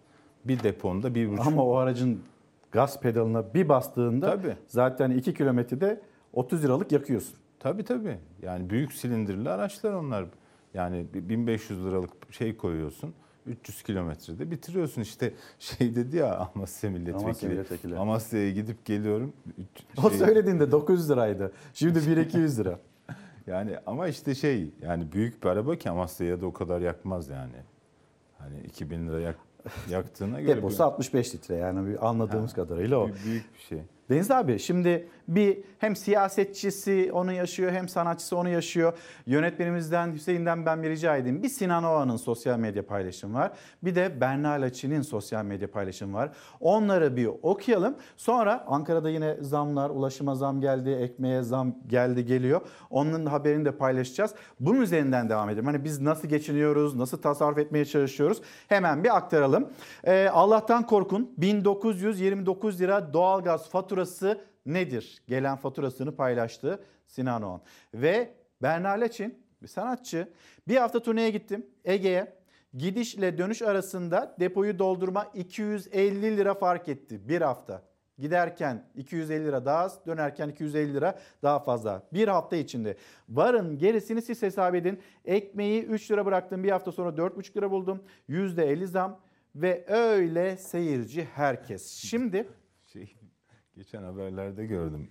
Raftan alıp kasaya gidene kadar değişiyor fiyat. yani, gerçekten. E doğru ayçiçek yağında rafta ucuzdu. Kasaya geldiğinde aa biz onu değiştirmemişiz. Değiştirmemişiz etiketini o nedenle böyle çıkıyor fiyat diye. Ee, yaşanmış olay yani. Hani Her rafı e, altına bir tane kasa. Ve bir Belki de- hani ondan bir şekilde tasarruf etmemiz lazım. Orada mı ödeyeceğiz rafta? Abi ben bunu buradan aldım. buradan alayım orada. Gelişine. Gel- Nakliye parasını düşelim kasaya kadar. ya da şeyde mal mal kabul şeyleri var ya hani orada bekleyeceksin tır yanaştığı zaman. Şey, sepette %10 indirim diyor bir anda. Ee, gülüyoruz da biz zamlarımıza bir bakalım maalesef ağlanacak halimize. Buyurun.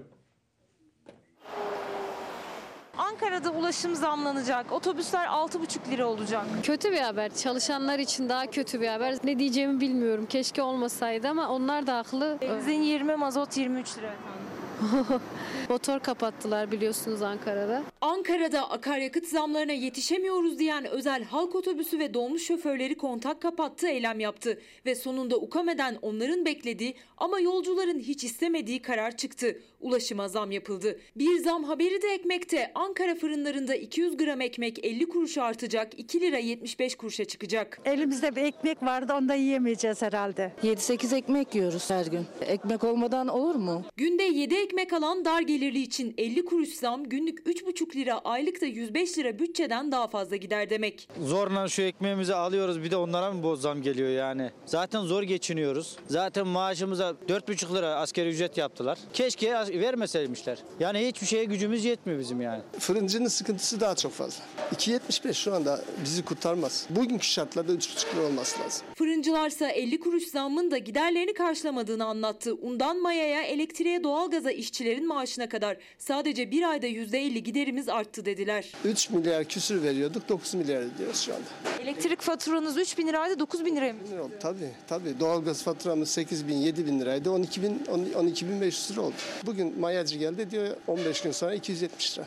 Ama vatandaş hepsini bizden biliyor. Biz koyun sürüsü gibiyiz. Hepimiz boynumuza eğer her şeyi kabul ederiz. Neden öyle dediniz? Yani ama yani çok kötü durumdayız. Her şeye her gün zam. Özellikle benzine mazota zam. Eskiden kirlenen arabaların üzerine daha esprili şeyler yazılırdı ama artık benzin artmasın yazılıyor. Zaten aldığımız para ortada. 300, 400 hatta daha fazla 500 lirayı yola ayırdığımız zaman zaten bizlere bir şey kalmıyor. Ankara'da ulaşımda tam bilet 2 lira, öğrenci bileti ise 1 lira zamlandı. Artan akaryakıt fiyatlarından sonra bir yolcunun maliyeti 10,5 lira olarak açıklandı. Özel halk otobüsü şoförleri ise tam biletin en az 8 lira olmasını istedi. Ankara Büyükşehir Belediye Başkanı Mansur Yavaş aradaki farkı sübvanse edeceğiz deyince orta yol bulundu ve önümüzdeki haftadan itibaren Ankara'da tam bilet 6,5 lira olacak. 2 lira deyip geçiyoruz ama bunu aya yıla bölünce çok fazla artış oluyor. Dar gelirli bir günde iki araç kullanan bir çalışanın ulaşım için bütçesinden artık aylık 120 lira daha fazla çıkacak. Otobüsçüleri de haklı buluyoruz. Kötü bir günler bizi bekliyor yani. Asgari ücretli yol parası mı verecek, işe mi gidip gelecek? Gençlerimize yazık değil mi? Öğrenci bileti de 3,5 lira oldu. Öğrencilerin 850 lira Bursa'da öğrenim kredisinin sadece 210 lirası yol parası demek. O da tek araç kullananlar için. Yol parasına vereceğim, ihtiyaçlarım ayrı. Hani hiçbir şekilde yetiştiremiyorum bir şeyi. Paramız otobüslerde gidiyor, yollarda gidiyor. Her gün zaten ben e, 4 tane otobüs kullanıyorum okula gitmek için ve dönüşlerde. Çok üzgünüz, mutsuzuz. İzmir'de de ulaşıma %38 zam geldi. 20 Mart'tan itibaren uygulanacak. CHP'li 11 Büyükşehir Belediye Başkanı ise iktidara akaryakıt zamlarını vatandaşa yansıtmak zorundayız uyarısı yaptı. 2023 vizyonu gerçekleşti diyor izleyicilerimiz. Benzin 20 lira, motorunda 23 lira yan yana getirince hesap ortada. Deniz abi burada e, mesela Medya Hanım yazmış. E, faturalar, mutfak masrafı, benzin derken Deniz Bey'in de ifade ettiği gibi vaziyet korkunç boyutta ne yapacağımızı bilemiyoruz deniliyor. Sonra üretimden bahsediliyor ya verdikleri tarla paraları vesaire çiftçiyi takip etmiyorlar. Çiftçimizi tembelleştiriyorlar. Çiftçimiz artık vazgeçmek zorunda kalıyor diyor toprağından. Ee, bir başka izleyicimiz kaşıkla veriliyor zamlar kepçeyle de geri alınıyor diyor. Bu da önemli. İlker Bey merhaba. Kira artışlarını söyler misiniz lütfen? 5 senedir oturduğum evde 2000 lira olan kiramı ev sahibi 5000 lira olarak istiyor. İşine gelmezse de Ha, bu, çık diyor. Bu aralar en büyük kriz bu biliyor musun? Evet. Yani uzun yıllardır oturdukları evlerde astronomik kiralar isteniyor insanlardan. Ee, Birçok insanda... Ama kira oranı belli. Ne kadar Ya olacağı belli. ama yani şeyde atıyorum mesela e, ev sahibi de diyor ki benim de giderlerim arttı diyor. Benim de buna ihtiyacım var diyor ve yani buralarda mesela eskiden 2000 liranın altında çok ev bulunurdu mesela. Doğru. Bundan bir buçuk iki yıl önce. Kaç oldu buranın Şimdi raycı? 4000 4500 lira falan duyuyorum yani. E, bu astronomik bir şey. Ya ge- gerçekten yaşamak zorlaştı. Yalnız mesela biz burada 4000 4500 diyoruz ya. İstanbullu duyunca Ha, bunu gülüyor değil mi? Gülüyor tabii. Tabii tabii. İstanbul'da inanılmaz o Doğru. ev fiyatları. Doğru.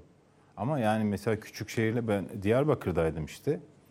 Ee, öyle merak ettim buralarda nasıl şeyler. İyi bir ev yani merkezi bir yerde yeni yapılmış binalarda falan 3500-4000 liraymış.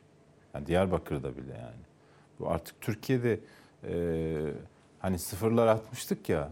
Zannedersem o sıfırlardan biri ya da ikisi geri geldi bu son 4-5 yılda. İhtiyaç olduysa demek, ihtiyaç hasıl Evet, olduysa evet. bir iki tanesini alsak mı acaba diye öyle bir yaklaşım. Çiftçi diyor hani izleyicilerimiz hani üretim diyor. Sütle ilgili gözü yaşlı bir e, çiftçimizin verdiği mesajlar vardı. Sen gelmeden onu vermiştik. Şimdi bir de haberimiz var. İçinde Tarım Bakanı'nın açıklamaları da var. Tarım Bakanı'nı hep birlikte bir kez daha dikkatle dinleyelim. Bakalım nasıl bir politika yeni Tarım Bakanı ile birlikte hayatımıza girecek. 2017 senesinde hayvancılığa başladım. Fakat hayvancılığa başladığımda süt 1 liraydı, yemin çuvalı 38 liraydı. O zaman cebime ben 4 tane inek sahıyordum. Para girebiliyordu. Fakat şu anda süt 4,5 lira, yemin çuvalı 300 lira. Ankara Ayaşlı Mustafa Kaya'nın 4 inekle hayvancılığa başladığı 2017 yılından bu yana sattığı sütün fiyatı 4,5 kat arttı, aldığı yemin fiyatı neredeyse 8 kat yükseldi. Bugüne kadar elinde kalan her parayla ahırını büyütmek için inek satın aldı ama bu tablo onun da düşüncesini değiştirdi. Şimdi 20'ye yakın ineğim var. İnanın ilk fırsatta satacağım. Hani ilk fırsatta çünkü her ay içeri giriyorum. Şöyle söyleyeyim.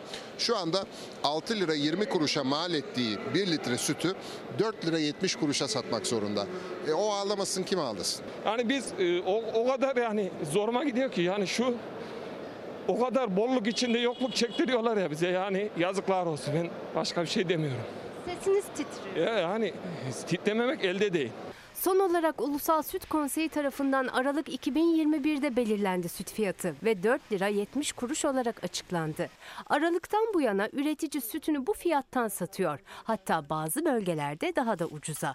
Maliyetlerse artmaya devam ediyor. Girdi fiyatları arttı, gübre arttı, elektrik arttı, mazot arttı, yem fiyatları arttı. Süt fiyatları gıda artmasın diye arttırmadılar ve şu anda bütün çiftçiler zarar ediyor. Yemin kilosu bugün üç- 300 lira dayandı. Bu yoncadır, sılajdır onlardan harici. Şimdi sütün bu şartlarda 10 bin lira olması lazım. 10 bin lirayı da tüketici, tüketiciyi nerede bulacağım? Ulusal Süt Konseyi'nin açıklamasında aslında düzenli olarak 6 ayda bir açıklanan fiyatın öngörülemeyen değişimler görülmesi durumunda yeniden düzenlenebileceği belirtilmişti. Öyle de oldu. E, fiyat artışı yapılacak.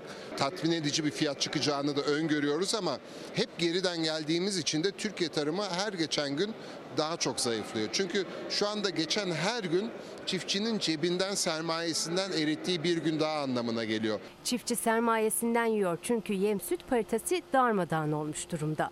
1 kilo sütle 1.3 kilo yem alınabilmesi gerek dünya standartlarına göre. Türk çiftçisinin 1 kilo sütten kazandığı paraysa 1 kilo yem almasına bile yetmiyor. Üretemez hale geldik. Ha biz üreteceğiz ki ya ben kilidi vurduğum zaman mandıraya ne sanayicisi, ne veterineri, ne, bal, ne balyacısı, e, ne mazotçusu, ne sanayicisi, ne traktörcüsü yani para kazanamaz. Biz temel taşız. Ankara'da görüşmelerde bulunan Tüm Süt, Et ve Damızlık Sığır Yetiştiricileri Derneği Başkanı Sencer Solakoğlu'na göre yakın zamanda fiyat artışı yapılacak. Şimdi süt üreticisinin gözü kulağı Ankara'da. Hem Ulusal Süt Konseyi hem de yeni Tarım Bakanı'ndan gelecek açıklamada. Biz söze değil icraata bakacağız. Bekliyoruz, göreceğiz. Yani umudumuz iyi olması çünkü Türk tarımı kötüye gittiği zaman 85 milyon hepsi kötüye gidiyor. İşin gerçeği ge- bu yani. Basit hesap bir inek kesen çiftçinin eline geçen para 20 bin lira. 1 litre sütten 1 lira kazansa 3 yılda kazanamaz 20 bin lira. Siz olsanız bakar mısınız? Süt fiyatı 7 lira 40 kuruş olmazsa kesin devam eder. Ülke gıda güvenliği söz konusu anaç sürümüz her gün eriyip gidiyor. Uyarmadı demeyin Sencer Solokoğlu'nun bir süt üreticisi kendisi onun uyarıları bu şekilde. Ayçiçek yağı konusuna da geçeceğiz ama bir mesaj var Deniz abiye gelen. Deniz abi o mesajı bir paylaşır mısın? Ya bir WhatsApp grubunda paylaşılmış. Diyor ki markete yürüyerek gitmekle koşarak gitmek arasındaki fark nedir? Ne oluyor? İki Yürüyerek tane gidersen iki tane şey kalınırsın.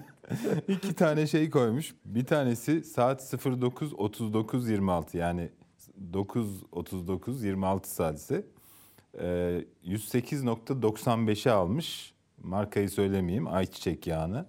Sonra aynı vatandaş e, aynı gün Evet aynı gün saat 11.04.38'de yani 11'i 4 geçe 38 salise geçe almış 128.95. Ne? Aradaki fark 20 lira. Bak 2 2 saat yani 2 saat bile değil. Ee, bir, bir buçuk saatte Ne bir- olacak o zaman yani ben anlamadım ki ayçiçek Yani- ya olimpiyatları mı olacak abi hani biz küsuratına kadar veriyoruz 9 39 26 diye. Yani düşün erken 9.30 9.40'da aldığın yağ 100 lira 95 kuruş. Ee, yüz- pardon 108 lira 95 kuruş 11.04'te aldın ama aynı marketten alınmış yani şey değil. Ee, 128 lira 95 kuruş. O aradaki bir buçuk saatte 20 lira zam gelmiş ya böyle bir korkunç bir şey olur mu?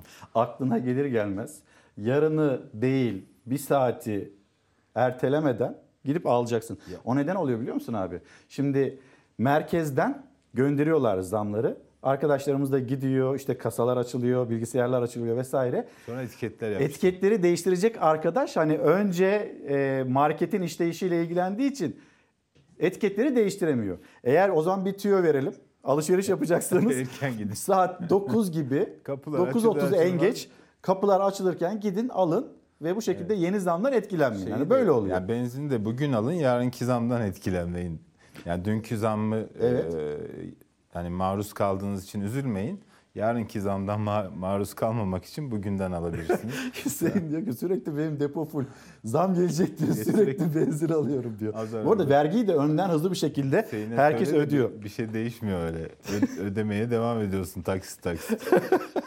Şimdi ayçiçek yağı konusuna geri gelecek olursak e, hala burada hani stoklarımız var deniliyor ama bir ikna olamamış e, insanlar da var. Yani burada bir zam beklentisi ya da zam geleceği endişesini yaşayan insanlar da var. Böyle bir görüntü bir markette yine karşımıza çıktı.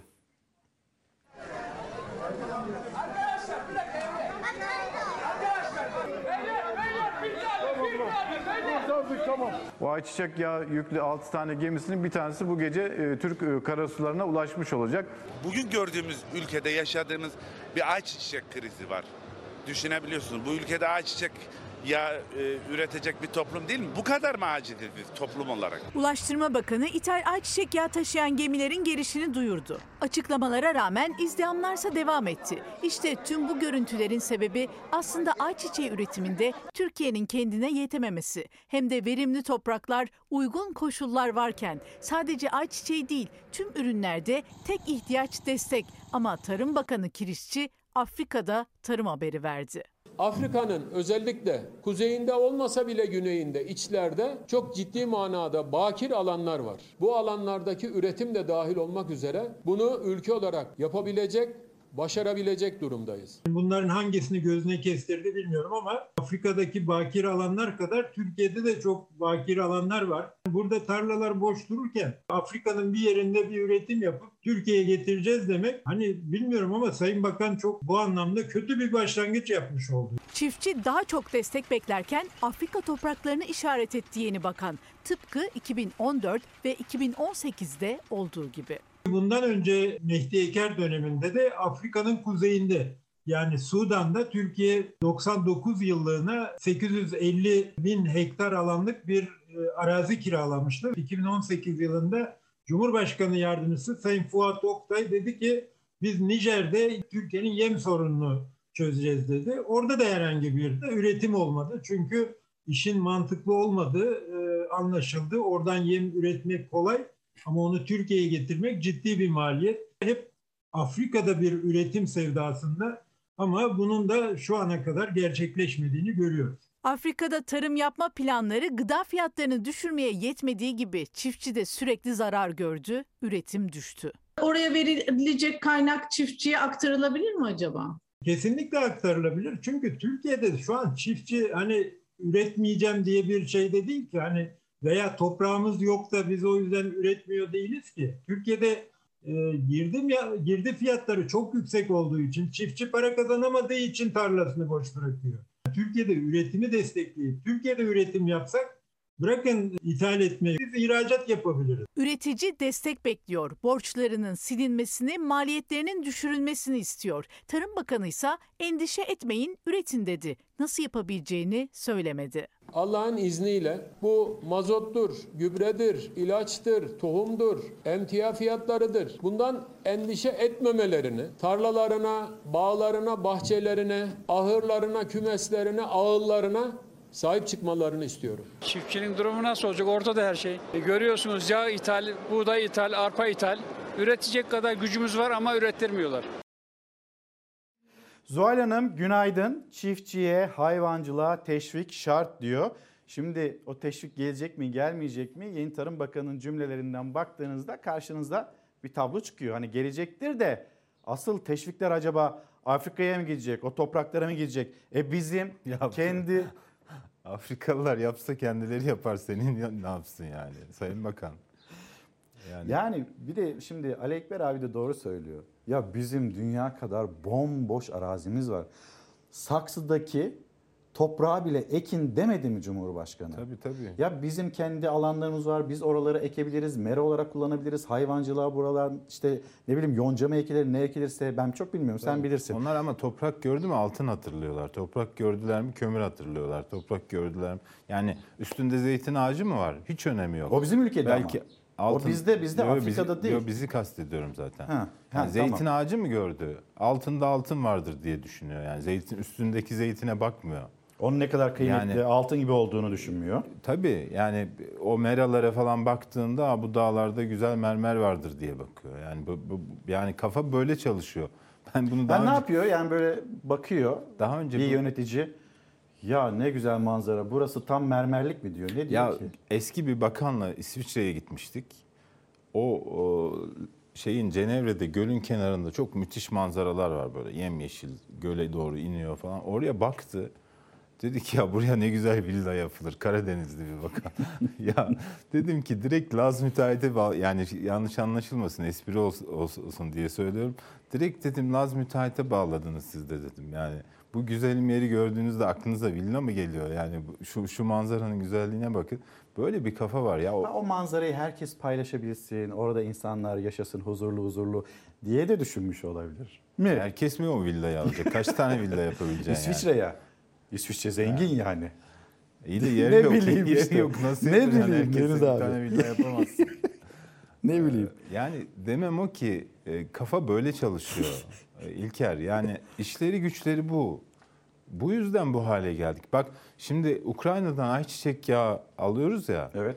Ya e, Rusya Ukrayna'yı ilhak ede şey Kırım'ı ilhak edene kadar Türk iş adamları Kırım'da buğday işte ayçiçeği vesaire ekip Türkiye'ye ihraç ediyorlardı oradan. Yani Türkiye'ye satıyorlardı. Biz de oradan alıyorduk. Türk iş adamı. Gidiyordu şeyde Kırım'da arazi kiralıyordu. Bakanın dedi, Bakan Afrika için diyor ya. Evet. Bunu mesela Kırım'da yapanlar vardı, Rusya'da yapanlar vardı. E demedi mi Bekir Pakdemirli? Adam ucuz bulmuş getiriyor ne var? E Siz niye ucuz yapmıyorsunuz? Ne, ne neresi eksik bunun? Gübre işte girdi fiyatları arttı. E kendi girdi fiyatlarınızı kendiniz üretin, kendiniz belirleyin. Yani altın üretmeyi biliyorsunuz. Altın için işte Kaz Dağları'nı yok etmeyi biliyorsunuz. Bunu gübre üretmek için de yapın. Şey de yapın. Yani bir, ortaya bir üretim modeli koyun. Hadi o zaman abi. Burada bir toparlama yapalım. Ekonomi üzerinden, üretim üzerinden. Ne dersin? Ben şunu diyorum. insanlar doğdukları yerde doymadığı sürece biz bunları çok konuşuruz. Sen e, İstanbul'u, İstanbul'un çevresinden doyuramazsan eğer, Antalya'dan, Adana'dan, şuradan buradan İstanbul'a sebze meyve taşımak zorunda kalırsan, bütün maliyetler biner. Yani depoyu doldurduğun zaman ödediğin parayı domates fiyatının üstüne eklemek zorunda kalırsın. O navlun maliyetlerini çekmek zorunda kalırsın. Ya diyorum ya sana bak ben çocukluğumdan hatırlıyorum işte o kitapta da genellikle onu anlattım. Ya bir köylü hani minimalist bir yaşam düşün. Ee, evi varsa işte 5-10 dönüm tarlası varsa 3-5 tane büyükbaş hayvanı varsa tavuğu, kazı vesaire varsa e, yaşamını idame ettirebiliyordu geçmişte. Bunları da ellerinden aldılar köylülerin. Köylüye şimdi arazi miktarına göre teşvik veriyor. Ürüne göre değil. 100 dönüm arazin mi var? 100 dönüm için belli bir miktar belirliyor. Al diyor bunu. Alıyor köylü ekmiyor. O parayla idare ediyor. Böyle bir şey yaptılar. Yani Türkiye'de üretimi teşvik etmek bir yana üretimi durdurmak için e, formüller buldular. Bu devam ettiği sürece biz bunları daha çok konuşuruz. Başkalarının toprağına, Afrikalıların, işte Rusların, Ukraynalıların toprağına muhtaç kalırız. Türkiye'de yeterince toprak var. Türkiye'de yeterince genç nüfus var. Türkiye'de yeterince e, çiftçi var.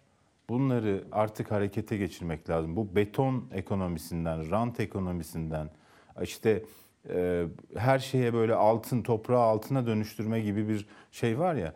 Bundan vazgeçmediğimiz sürece biz süte de bu kadar para öderiz. Şeye de işte ya düşün ayçiçek yağı ve benzin paralel gidiyor. Yani bizde. Tabii. Ya buna buna son vermemiz lazım.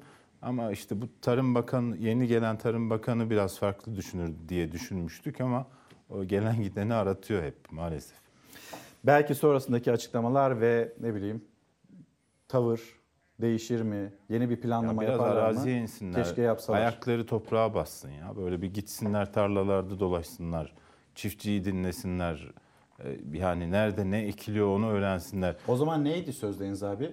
Tarlada izi olmayanın Harmanda yüzü olmaz. Aynen.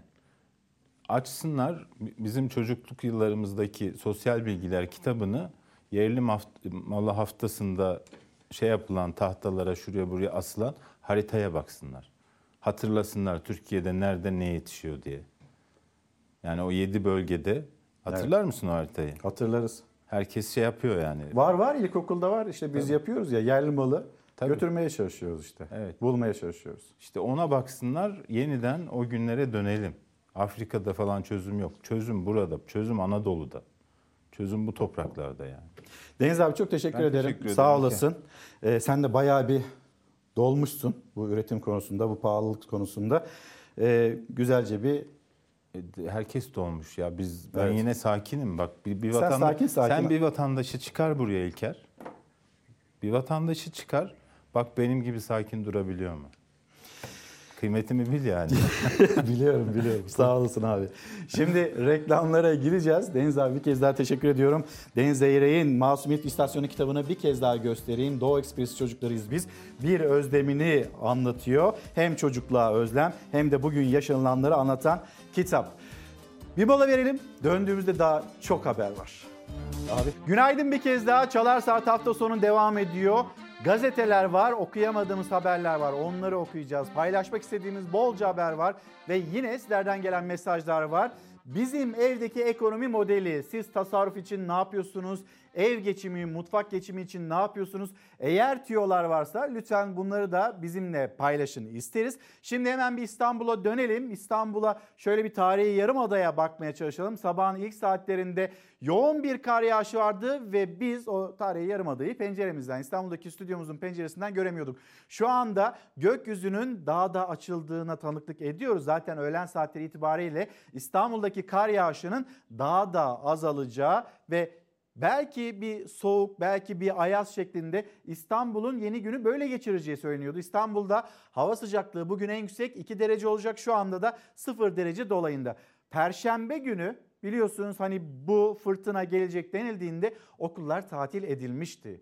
Acaba bu kadar yoğun kar yağışının ardından ara sokaklara ne kadar girilecek, ara sokaklar ne kadar temizlenebilecek? Acaba yarın okullar tatil edilecek mi, edilmeyecek mi? İstanbul Valisi'nden böyle bir açıklama gelirse bunun bilgisini de yine hızlı bir şekilde sizlere aktaracağız. Hemen bir İstanbul diyelim. Geceden sabah neler yaşandı ve işte az önce İstanbul'daki şu anki durumu gösterdik. Hem çilesini hem de eğlencesini göstereceğiz. Ama önce neler oldu geceden sabah?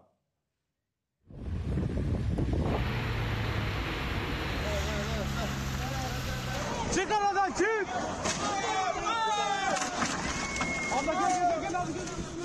Kar yağışının en etkili olacağı gündü cumartesi. İstanbul'da kırmızı alarm verildi. Önlemler alındı, duyurular yapıldı. Özellikle akşam saatlerinde karın etkisini arttıracağını söyledi uzmanlar. Öyle de oldu. Yoğun kar yağışıyla birlikte önce yüksek noktalar ardından tüm İstanbul beyaz örtüyle kaplandı. İnsanları bulacak. Hay Allah'ım. Oh. Uyarıları dinledi mega kentliler aslında ancak dışarı çıkmak zorunda kalanlar, çalışanlar iş çıkış saatinde yakalandı yoğun kara. Hızla tutan kar bir süreliğine de olsa ana yolları da kapattı. Trafikte kalan sürücüler tedbirli ilerledi ama bazı noktalar geçit vermedi. Özellikle de Esenyurt, Sarıyer, Kadıköy ve Beşiktaş'ta sürücüler ilerlemekte zorlandı. Daha kır, sola kır, sola kır. Yolda kaldık maalesef. Birden bastırdı kar. Tabii yani ansızın ya 10 dakikada ne hale geldi yollar anlayamadık. Çok hızlı başladı kar. Ee, ne, ne uğradığımızı şaşırdık yani açıkçası beklemiyorduk. Birkaç gündür uyarılar vardı. Beyaz örtüyle kaplanan yollar açıldı ancak o kadar yoğundu ki kar her düştüğünde yeniden kapattı yolları.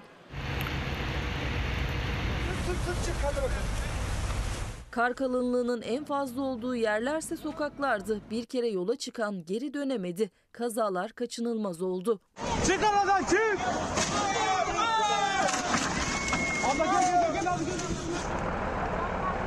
Karın ilk bastırdığı saatlerde Kadıköy'de trafik kilitlendi. Kartal'da yolda mahsur kalanların imdadına polisler yetişti.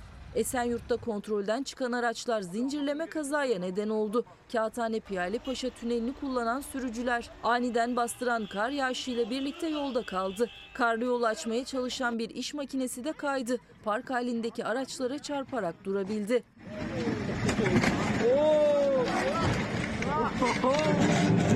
Taksim'de ise manzara buydu gece saatlerinde. İstiklal Caddesi'nde yürüyen binlerce kişi karın tadını çıkardı. Havalimanlarında da tedbirler arttırıldı. 279 uçuşun iptal edildiği duyuruldu. Meteorolojinin son değerlendirmesine göre İstanbul bugün ve yarın da kar yağışlı.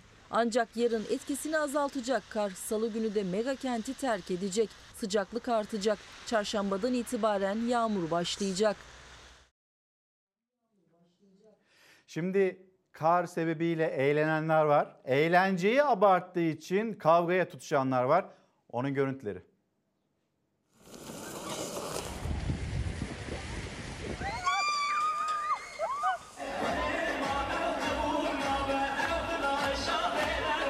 Karın çilesi, soğuğu, zorluğu bir yana bir de elbette eğlencesi yansıdı İstanbul'a. Sokak aralarında telaşın, tehlikenin, sıkıntının yerini kahkahalar aldı.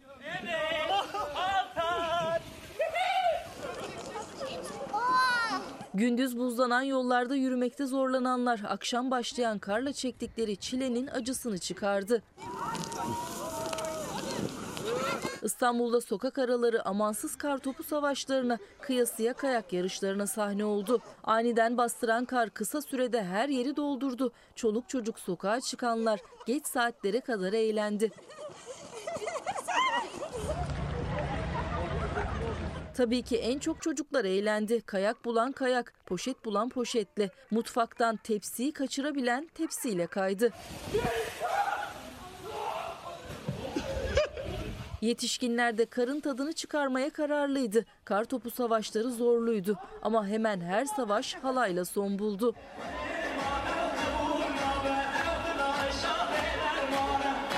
Ama eğlencenin dozunu kaçıran, amacını şaşıranlar da vardı. Tophane'de kalabalık bir grup kar topu savaşıyla başladı. Silahlı kavgaya dönüştürdü. Onlarca kişi birbirine girdi. Ateş açan saldırgan kıskıvrak yakalandı. Yaklaşık 50 kişiden oluşan iki grup arasında başlayan kartopu savaşında bir süre sonra silahlar çekildi. 6 kişi yaralandı. Polis ekipleri silahla ateş açan saldırganla birlikte toplamda 4 kişiyi gözaltına alırken yaralılarsa hastaneye kaldırıldı. Eğlence kabusa dönüştü. Kar topu oynanıyor, sonra silahlar çekiliyor. Yani insan söyleyecek bir şey bulamıyor gerçekten. Şimdi bir izleyicimiz yazmış. Cemil Hanım çok haklı.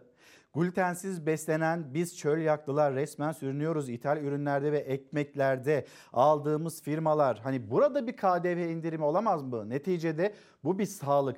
Bebek bezinde yine bekleniyor. Bebek mamasında bekleniyor. Kadın petlerinde bekleniyor. Buralarda KDV indirimi olmayacak mı? Kimsenin aklına gelmiyor mu? Burada ciddi bir alım gücü yaşanırken burada bir düzenleme olmayacak mı? Şule Hanım günaydın. Evde tasarruf için ayçiçek yağı yerine margarin alıp az kullanıyoruz. Bu gidişte hepimiz fit olacağız sanırım. Evet sağlığımıza bu şekilde mi kavuşacağız bilemiyoruz ama Hani margarin ne kadar daha faydalı belki bunu da konuşmak gerekiyor. Balığı da konuşacağız ama bir sağlıkçılarımız, bir öğretmenlerimiz, atanamayan arkadaşlarımız, emeklilikte yaşa takılanlar 3600 ek gösterge sözü verilenler sizlerden bolca mesaj geliyor. İşte etiketimiz bizim evdeki ekonomi modeli bu başlık altında konuşmaya devam edelim. Bu arada 16 Mart tarihi öğretmen okullarının kuruluşunun 174. yılı şimdiden biz kutlayalım ve diyor ki öğretmen okulları, öğretmen liseleri, eğitimciler ve onların da vermiş olduğu mesaj Mustafa Kemal Atatürk'ün ödevlendirdiği öğretmenler olarak cehaletle savaşımız asla bitmeyecek diyorlar. 16 Mart'ta bir kez daha söyleyeyim 174. yılını kutlayacak öğretmen okulları. Şimdi sağlıkçılarımızla devam etmeden hemen önce isterseniz bir koronavirüs gündemine de bakalım. Tamam vaka sayısı düşüyor aşağı yavaş yavaş e, geri çekiliyor ama burada koronavirüs tehlikesi gerçekten geçti mi geçmedi mi düşünmemiz gerekiyor. Sağlık hizmetini verenler maalesef beton duvarlar değil. Önlenebilir bir hastalık nedeniyle gerekli önlemler alınmadığı için, birinci basamak sağlık hizmetleri tamamen yok edilmiş olduğu için, aşılama hızlı yapılamamış olduğu için, resmi rakamlara göre 95 bin ama gerçekte 250 binin üstündeki vatandaşımızı kaybettik. Resmi rakamların dışında çok daha ağır bir tablo olduğunu ileri sürdü tabip odası bir kez daha. Uzmanların gündemi geçmişteki kayıplar ve salgın yönetimi iken yönetimin başındaki isim Sağlık Bakanı Kocaysa salgının ikinci yılında bugün ve yarın için konuştu. Salgının artık tehdit olmaktan uzaklaştığını söyledi. Gelinen noktada salgın toplumsal hayatı tehdit eden bir olay olmaktan önemli ölçüde çıktı. Riskle orantılı tedbirlerle hayatımıza devam ediyoruz. Kayıplarımıza Allah'tan rahmet, hastalarımıza şifa diliyorum. Salgının bugün için tehdit seviyesi tartışılırken kayıplarsa hala sürüyor. Hatta son 24 saatte 132 kişi daha yaşamını yitirdi. 20.465 yeni vaka tespit edildi. Yine Sağlık Bakanlığı verilerine göre toplamda 96 binden fazla hayat sona erdi. Yaklaşık 15 milyon vakayla Türkiye salgında 2 yılı geride bıraktı. 14,5 milyon vakayla dünyada 9. sırada yer alan Türkiye salgını en ağır yaşayan ülkelerden birisi. Vaka sayısıyla salgını en ağır yaşayan ülkelerden biri olan Türkiye, tedbiri en hızlı gevşeten ülkelerden de oldu aynı zamanda. İstanbul Tabip Odası ilk vaka görüldüğünden bu yana hem salgın yönetiminin hem de aşı politikasının yetersizliğiyle gerçek can kaybı sayısını iki buçuk kat daha fazla açıkladı. Sağlık Bakanlığı'nın açıkladığı resmi rakamlara göre bile vefat sayısı 95 binin, gerçek rakamlar ise 250 binin üzerinde. Her biri bir can, her biri bir insan, her biri bir anne, bir baba, bir eş, bir dost, bir arkadaş, bir sevgili, bir çocuk. İlk günden beri gerçekleri gizleyen, çarpıtan, eksik, yanlış, tutarsız salgın yönetimi hayatları karartmaya devam etti. Bilim insanlarının uyarılarına kulak tıkandı. İktidar normalleşme ve hatta salgının geride kaldığı mesajını verirken salgının en çok yıprattığı doktorlar salgın riskinin devam ettiğinin altını bir kez daha çizdi. Güvenli ve güvenceli sağlık yönetimi için bir kez daha 14 ve 15 Mart tarihlerinde greve gideceklerini açıkladı. Songül Hanım günaydın. Kombi kapalı, yorgan altında oturuyorum. Her gün gaza, benzine, gıdaya zam. Millet bunu hak etmiyor. Sıvı yağ alamıyorum, margarin aldım, idare ediyorum. Artık sağlığımızı düşünemez olduk. Karnımızı nasıl doyururuz? Biz bunun derdindeyiz. Şimdi Bir Gün Gazetesi, Korkusuz Gazetesi ve sağlıkçılarımıza, doktorlarımıza, sağlık çalışanlarına bir geçiş yapalım istiyoruz. Önce Bir Gün Gazetesi'nden seçtiğimiz haberler. Üniversitelerin çıldırtan raporu, faaliyet raporları üniversitedeki tabloyu ortaya serdi. Ödenek ve laboratuvarı yetersiz, akademik kadro eksik, öğrenci sayısı fazla. Bir Gün Gazetesi'nin manşeti. Parsel parsel satışlar ikinci haber. Ekonomiyi batağa sürükleyen iktidar elde avuçta ne varsa satmaya devam ediyor. 10 kentte paha biçilmez çok sayıda arazi özelleştiriliyor. Kamu kaynaklarını talan eden AKP iktidarı elde kalan sınırlı sayıdaki varlığı da peşkeş çekmeyi sürdürüyor. Resmi gazetedeki karara göre İzmir, Muğla, Tekirdağ, Bursa, Sakarya, Urfa, Kırklareli, Manisa, Adana ve Ankara'da çok sayıda kamu taşınmazı satışa çıkarılıyor. Başlığı parsel parsel satışlar. Hekimler hakları için sokağa çıkıyor ve Sağlık Bakanı'ndan da sokağa çıkan, haklarını dillendiren hekimlere bir mektup var. Onu da okuyacağız. E, hekimlerin sağlığın piyasalaşmasına, sağlık emekçisinin ucuz iş gücü olarak görülüp emeğinin değersizleştirilmesine karşı ve halkın nitelikli sağlık hizmetlerine kolay erişebilmesi bugün kitlesel eylemler yapılacak bu amaç uğrunda. Bugün İstanbul'da 13'te Haydarpaşa Numune Hastanesi önünde bir araya gelecek hekimler buradan iskeleye yürüyecek. Vapurlarla Beşiktaş'a geçerek basın açıklamalarını okuyacaklar. Şimdi Korkusuz Gazetesi diyelim. Dün bu haberi vermiştik. Korkusuz Gazetesi'nin manşet haberine lütfen dikkat edin. İşte Türkiye ekonomisinin halini anlatan tablo. İflas eden esnafa yardım için kurulan dernek de iflas etti. Bir daha okuyayım. İflas eden esnafa yardım için kurulan dernek de iflas etti. Bugüne dek 10 bin üzerinde iflas eden esnafa yardımcı olan e, bu dernek TİMEDER hemen açayım tüm iflas eden mağdur esnaf derneği destek alamadığı ve iflas eden esnaf sayısına yetişemediği için kapanmak zorunda kaldı. Bir başka haber sağlıkçılarımız 14 Mart Tıp Bayramı öncesi acı tablo ne durumdalar ekonomik olarak bunu anlatıyor. Sağlıkçılar borç komasında. Sağlık çalışanlarının %75'i borçlanarak geçiniyor. %58'i yurt dışını, %20'si ise istifayı düşünüyor. Şimdi sağlıkçılarımız bugün haklarını dillendirmek için sokağa çıkacak. Ve Sağlık Bakanı Fahrettin Koca'dan da onlara bir mektup var. Diyor ki Fahrettin Koca, haklarımız konusunda geliştireceğimiz dilin, tutumdaki üslubun, mesleğin doğasıyla örtüşmesi gerekir. Mesleğin bu doğası hastaları gözetmeyi de şüphesiz içerir. Çünkü ihmal edilen hastanın tarafları kimler olursa olsun çözüm aranan sorun sebebiyle nesnelleştirilmiş ve üzerinden mesaj verilen kişi konumuna düşürüldüğünü, düşürüldüğünü herkes bilir. Yani hani hekimler olarak sokağa çıkılacak, yaşanılan haksızlık dillendirilecek. Sağlık Bakanı şunu söylüyor. Hastalar var. Hastaları da unutmayın yönünde bir mesaj göndermiş. Salgın döneminde en fazla alkışladıklarımız sağlıkçılar artık bir klişe haline geldi. Hakları ödenmez denilen sağlıkçılar hakları ödenmediği için tıp bayramından bir gün önce sokaklarda olacaklar. 4 saatlik Covid'den dışarıya çıktık. Şu an botumu çıkartıyorum. Botumun içindeki suyu görüyorsunuz. Yaşam şartları herkes için olduğu gibi sağlık çalışanları için de zor. Çalışma şartlarına karşın aldıkları ücretler yeterli gelmiyor hayatlarını idame etmelerine. Öyle ki %75,3'ü borçlanmak zorunda kalıyor. Sağlık işçisi.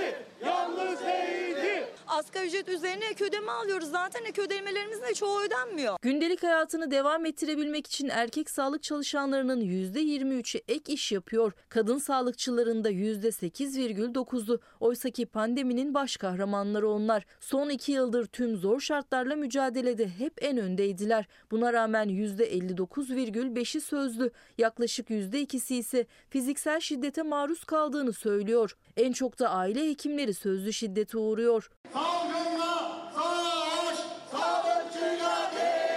Sizin hakkınız ödenmez, ödenmez dediler ve gerçekten verdikleri sözü tuttular ve hakkımızı ödemediler. Pandemi süresi boyunca büyük çoğunluğu düzensiz ve yetersiz ek ödeme aldım diyor. Her gelir düzeyinden sağlık çalışanının yanıtladığı soruya bu cevabı verenlerin oranı ise %66,1. Biz sağlık emekçileri olarak açlık sınırında yaşıyoruz. Alın terimizin, emeğimizin hakkını istiyoruz. Araştırmaya göre sağlık çalışanlarının hemen hemen yarısı mesaiye kalıyor. Ancak maruz kaldıkları şiddete, zorlu çalışma şartlarına rağmen %80'i psikolojik destek bile alamıyor.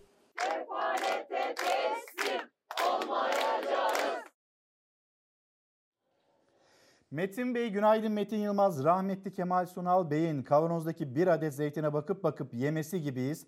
Mekanı cennet olsun. Seneler seneler geçti. Hala değişmedi. Hani o Yeşilçam'da rahmetli merhum Kemal Sunal'ın dikkat çektiği filmler, o kiracı, işte yaşanılan geçim zorluğu. Bugün bir farklılık var mı? İşte bugün hala o günü yaşayan insanlar var ve azınlık değiller, çoğunluklar. E, Rabia Hanım günaydın çok geçmiş olsun bugün sizi seyredemiyorum. Salı günü ameliyatı olacağım. Şimdiden çok geçmiş olsun lütfen bize hani nasıl geçti bunun bilgisini de verin ama biz şimdiden size geçmiş olsun diyelim. Bu arada Cansu Hanım günaydın ve Can onlar da kahvaltı sofrasında bizleri takip ediyorlar. Evren Bey'e de Ankara'dan Evren Bey'e de günaydınlarımızı iletelim. Şimdi sağlıkçılar meydanlara çıkacaklar ama aynı zamanda dün de memurlar Memurlar da sokaktaydı.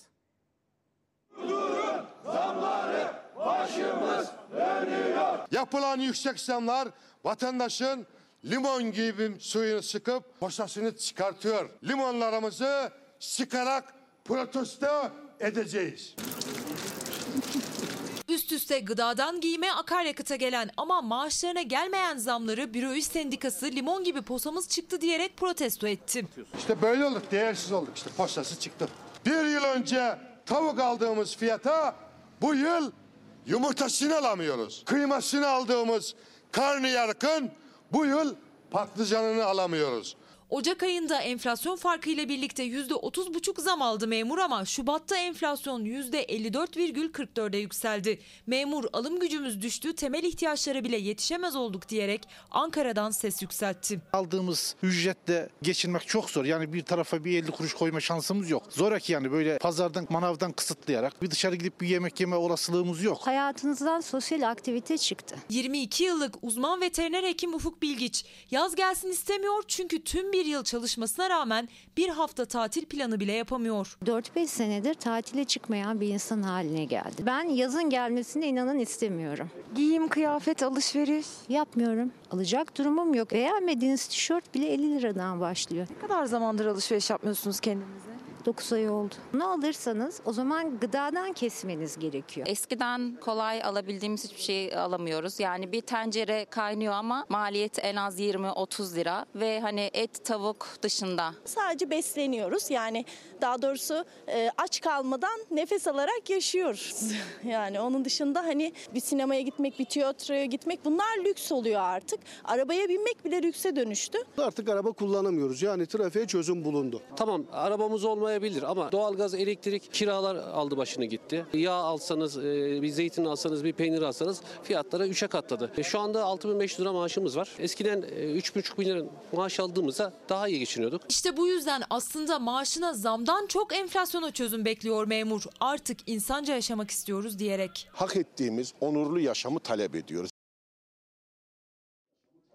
Elektrik zamlarına bakacağız. CHP lideri bu zamlar geri çekilmediği takdirde ben bu faturayı ödemeyeceğim demişti. Ve bununla ilgili işte faturasını ödeyemeyen bazı yerlerde var. Tiyatro sahneleri var, moda e, tiyatrosu. Bunu haberleştirmiştik. Elektrikleri kesildi. Sonra kendileri ödemediği bir el, bir yardımla orada tiyatronun elektriği yeniden açıldı.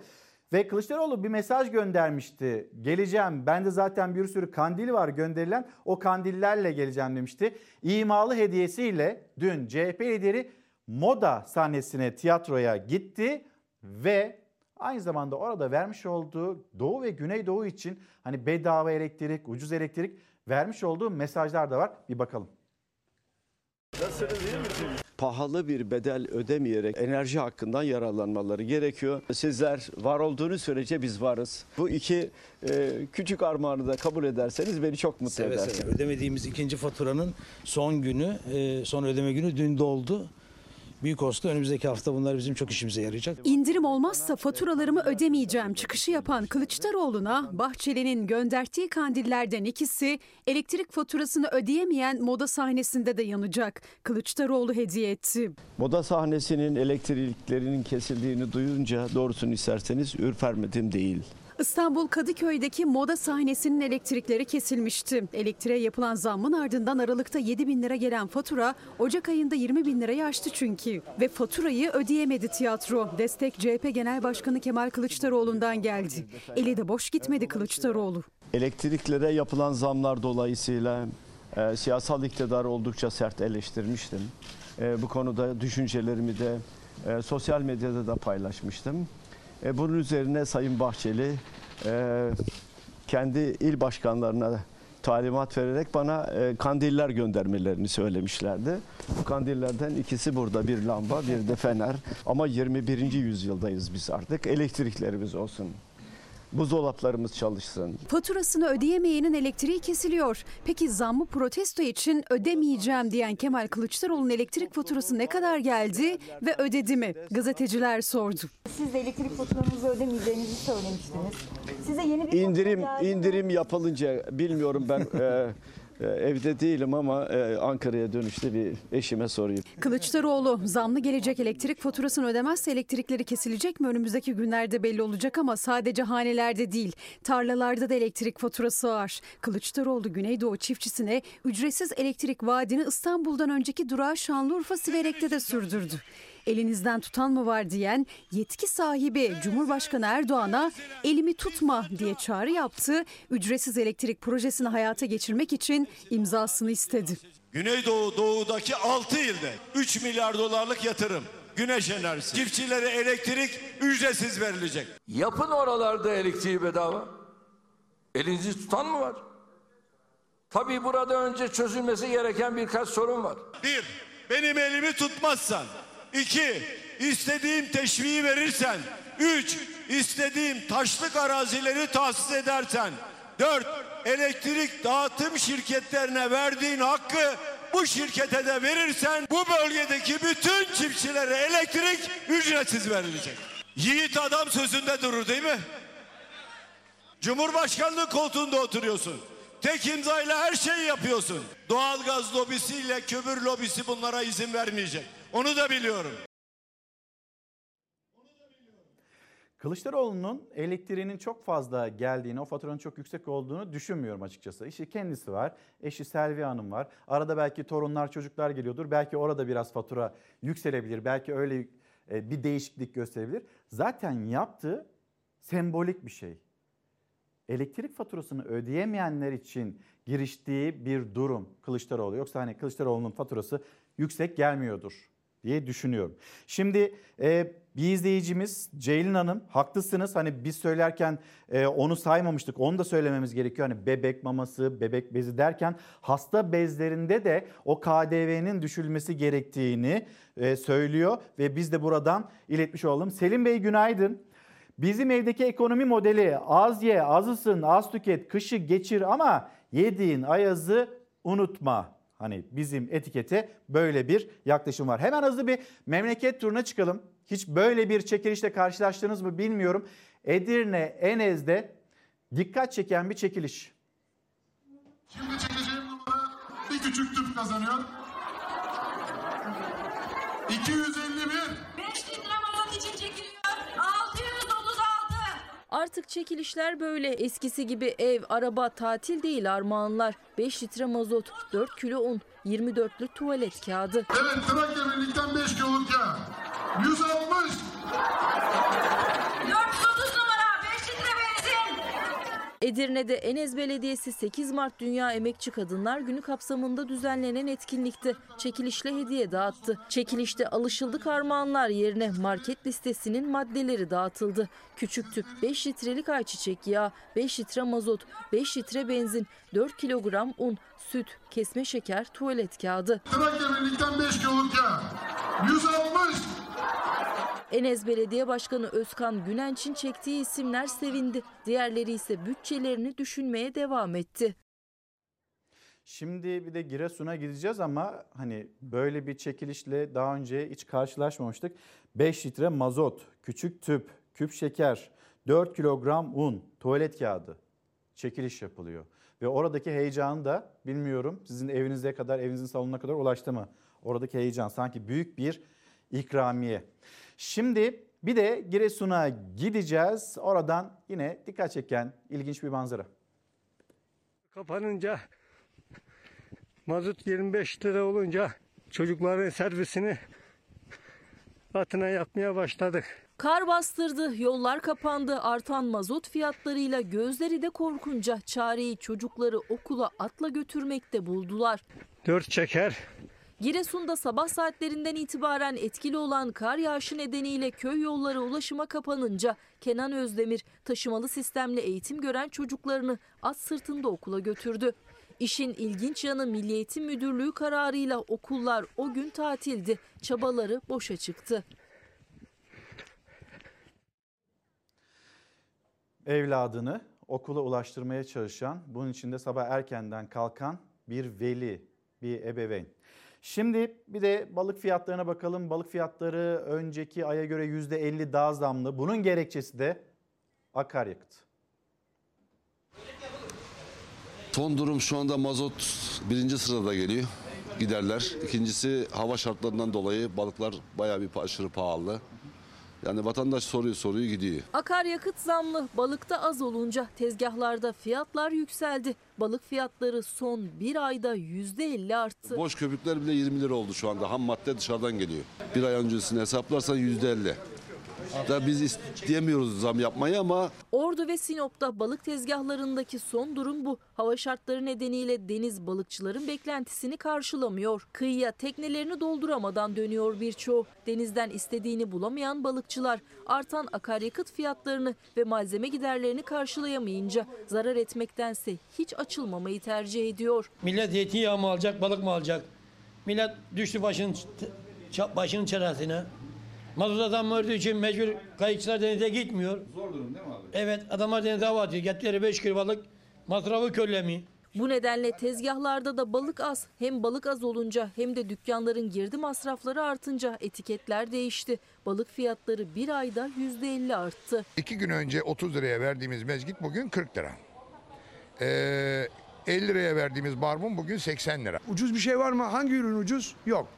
Hepsi fiyatlı. Konu yumurta olmuş 45 lira 47,5 lira. Ona bakarsanız en ucuzu yine de balık yani yenecek olan balık protein açısından. E, Zaten sezonda bitmek üzere. Nisan 15'inde bitiyor. Trolların şeyi bitiyor. Dip avcıları başlıyor. E, büyük ihtimalle bu sezonun sonunda da kapatmayı da düşünüyoruz yani.